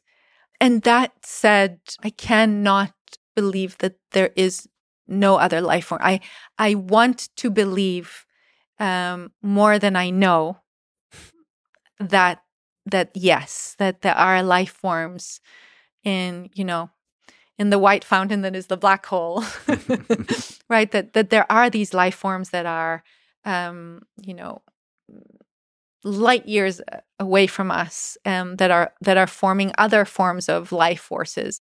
Yeah, I'm much more worried about probably the thing that you're working on, which is that there's all kinds of life out around us that we're not communicating with. yes. So there's aliens, in a sense, all around us that we're not seeing, that we're not talking to, that we're not communicating. yeah it- because that to me just seems the more likely situation that they're even- here that they're here. They're all around us in Yeah. different forms. That that there is a connection. Like there's a thing that connects all of us, all of living beings uh, across the universe. And like we're not, we're just beginning to understand any of it. And I feel Yeah. like that's the important problem. Is I feel like you can get there with the tools of science today by just studying life on Earth. Unlock some really fundamental things that maybe you can start to answer questions about what is consciousness. Uh, maybe Yeah. this thing that we've been saying about uh, love, but in a, in honestly in a serious way, and then you'll start to understand that uh, that there is alien life all out there, and it's much more complicated and interesting than we kind of realize as opposed Yeah. to look into human like exactly human like things. It's the variety of life that's possible is just almost endless. I totally agree with you. I, I think again, um, define alien, right? Yeah. define intelligence, define life. Right. And Marvin Minsky used to say intelligence is a suitcase word, right? It's a word so big. It's a word like sustainability, and it's a word like, you know, rock and roll. And suitcase wor- words are always very, very dangerous. Speaking of rock and roll, you've mentioned music and you mentioned Beethoven a bunch of times. Um, you've also tweeted about um, Evgeny Kissin performance and, and so on. What um, what can you say about the role of music in your life? I love music. Um, I always wondered why is it that plastic arts, meaning architecture and sculpture and painting, can't get us to cry, and music Mhm. gets us to cry so quickly and connect so quickly. There is something about music that it is, and no wonder that plants also respond to music. But that that is the, the top of the creative pyramid, in in my opinion. And It's a weird mystery that we're so connected to music. Well, by the way, to push back, a good bridge will make me cry. a good arch it's true. And i i i will say uh, when i visited the sagrada familia i had that kind of spiritual reverence towards that spatial experience and being in that space and feeling the the intention in the space and appreciating every little gesture. So it it's true. It is the universal language. It's it's the language of waves right? It's the language of the waves not the language of the particles. It is the universal language, I believe, and and that is definitely one of my one of my loves.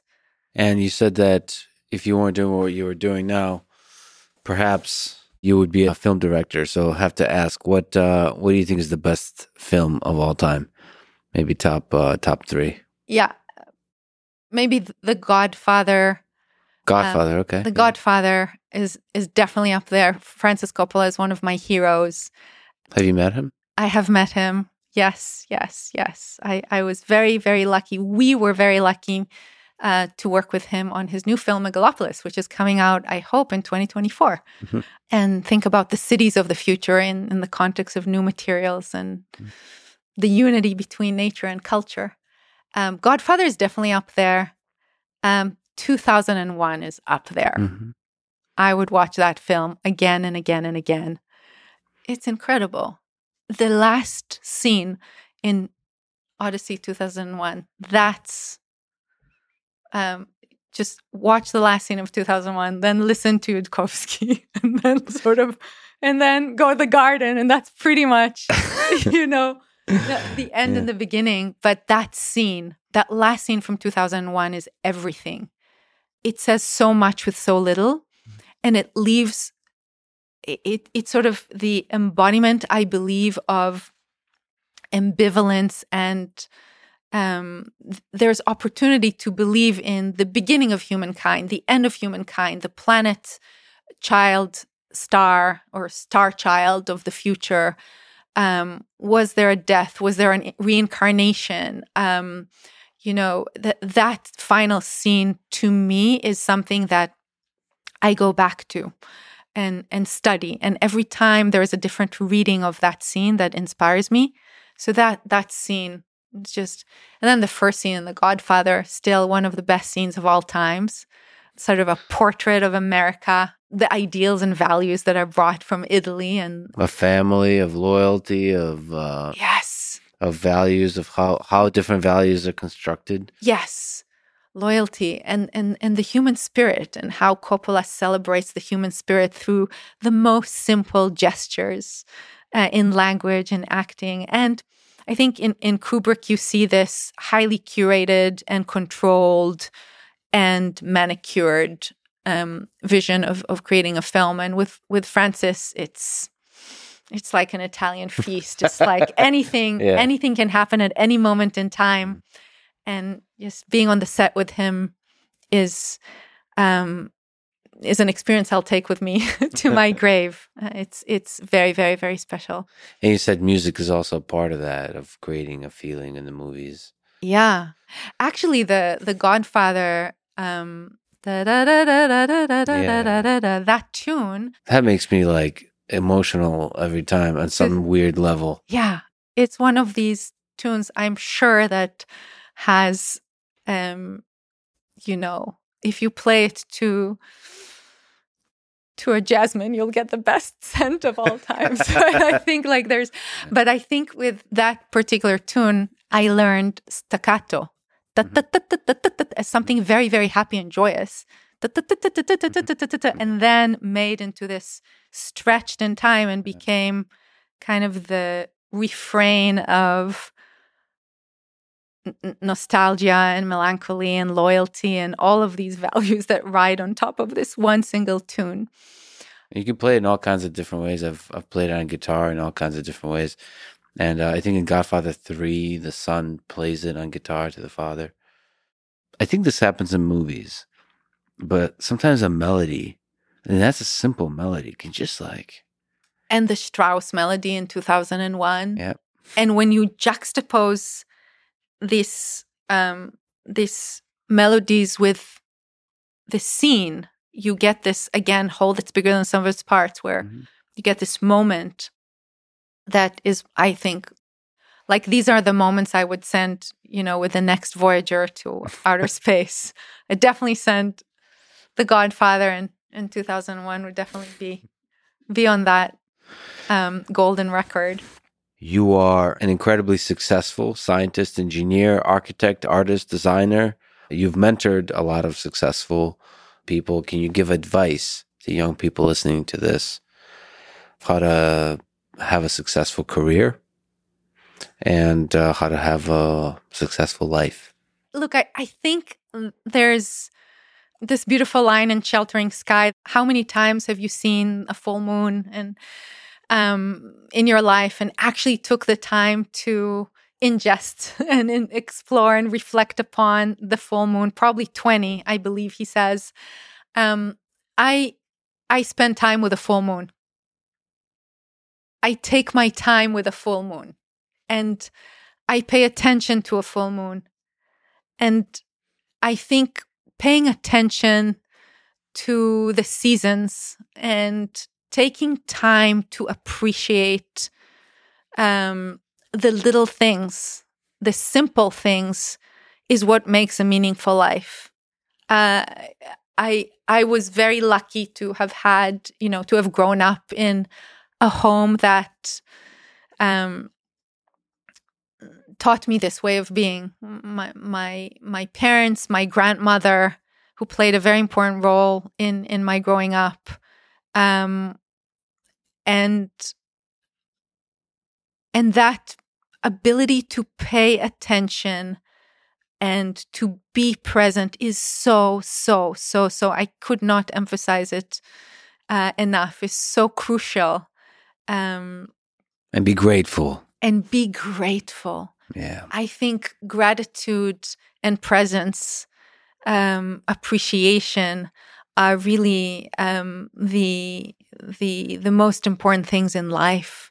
If you could take a short tangent about your grandmother, who's played a big role in your life, what uh, what do you remember? What what lessons have you learned from her? She had this blanket that she would give me every time I came back from school and say, you know, do your homework here and and meet with your friends here. And it was always in her garden. And her garden, in my mind, was ginormous. But when I, you know, last I went there uh, and saw the site, which has now become the site for another tall building, it was a, a tiny, tiny little gar- garden um, that that to me seemed so large when when I was um, growing up because it it had everything. It had um, it had fig trees, it had olive trees, it had mushrooms, it had the blanket. I would do my homework there. It, it was everything, and I n- needed nothing nothing else.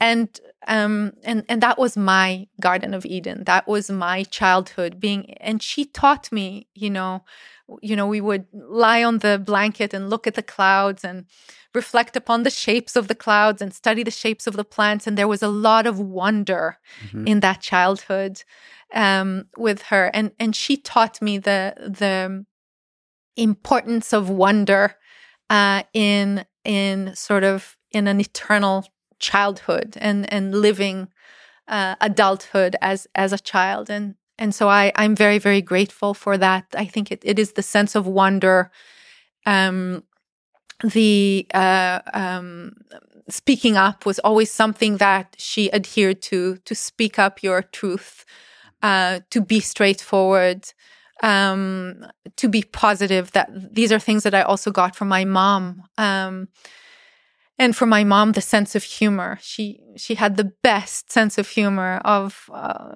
that that I could think of and and was just um, just a joy to be around and and and my father taught me everything my father taught me everything I know. My mom taught me everything I feel. That's a good way to put it. My grandma taught me everything I incite. Well, I, I see the sense of wonder that just carries through everything you do. So I I think you would you make your grandmother proud. Uh, well, what about advice for how to have a career? So you've had a very interesting career mm-hmm. and a successful career, but not not an easy one. You took you took a few leaps. I did take a few leaps, and they were uncomfortable. My father and I'll never um, forget. Uh, I think we were like listening to a Rolling Stones song in the kitchen, and my dad uh, who's actually born in Boston. He's American. Um, mm-hmm. He said, uh, I, I, I started to have sort of these second thoughts about continuing my education in Israel, and I wanted to, you know, go. I, I was on my way to London to the Architectural Association to do my diploma studies there. And he looked at me and he said, Get out of here, kiddo. You got to get out of here. And, you know, you've outgrown where, where you're at. You need to you know you need to move forward. Another thing he had taught me um, the feeling of discomfort as you as you say the feeling of loneliness and discomfort is is is imperative to growth. Uh, growth is painful period. Any form of growth is difficult and painful. Birth is difficult and painful. Um, and and it is really, really important to place yourself in situations of discomfort. I like to be in a room where everyone in the room is more intelligent than me. I like to be in those, in that kind of state where the people that I surround myself with are orders of magnitude um, more intelligent than I am. And I can say that that is true of all of my team members. And that's the intellectual discomfort that I feed off of. The same is true for, for physical exertion. Um, you, you got to put yourself in these uncomfortable um, situations in order to grow, in order to find comfort.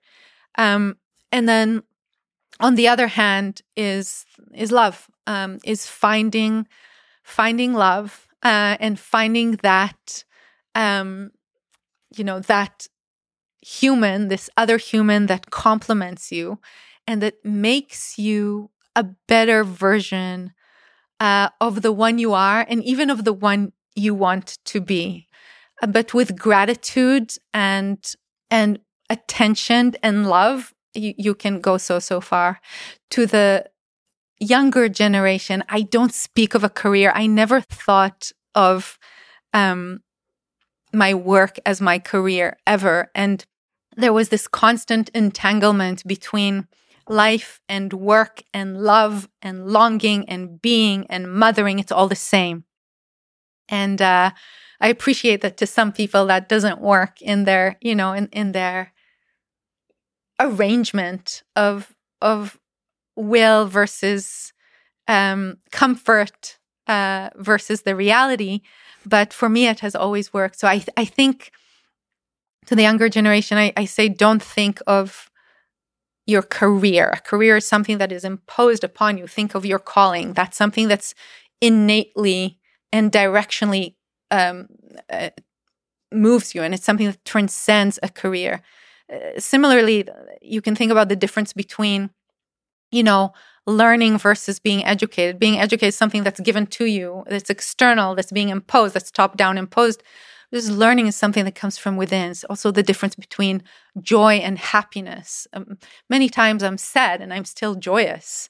And it's very, very important to understand the difference between these externally perceived success uh, paths and internally driven, value based, you know, ways of being in the world. And we together, when when we combine all of these, you know, all of these, uh, uh, the broken puzzle, let's say, of of of substance and um, vulnerability, we get this bigger gestalt, this wondrous world of a future that is is is peaceful, that is uh, um, that you know that is wholesome, and that that you know that proposes or you know advocates for that kind of synergy that we've been talking about throughout. Well, but it's all fun. uh, well, thank you for this incredible conversation. Thank you for all thank the work you, are doing, and I just have to say that thank you for um, noticing me and listening to me. You, you're somebody from from just today and from our exchanges before this. Like, there's a sense where you care about me as a human being, which is which I could tell you care about other humans. Thank you for doing that. Thank you for having empathy mm-hmm. and just like um, yeah, really listening and noticing me that I exist. So thank you for that. I've been a huge fan of your work. Uh, been a huge fan of who you are as a human being. It's just an honor that you would sit with me. Thank you. Uh, Thank you so and, uh, much, Lex. i feel the same way. I'll just say the same. And I look forward to hearing the response to my job application that I've submitted. Oh, you're you're accepted. oh, damn! All, all right, we, we, all speak of you all the time. Thank you so much. Thank, Thank you, you Neri. Thank, Thank you. you. Thanks for listening to this conversation with Neri Oxman. To support this podcast, please check out our sponsors in the description. And now, let me leave you with some words from Leo Tolstoy. Everything I know, I know because of love. Thank you for listening. I hope to see you next time.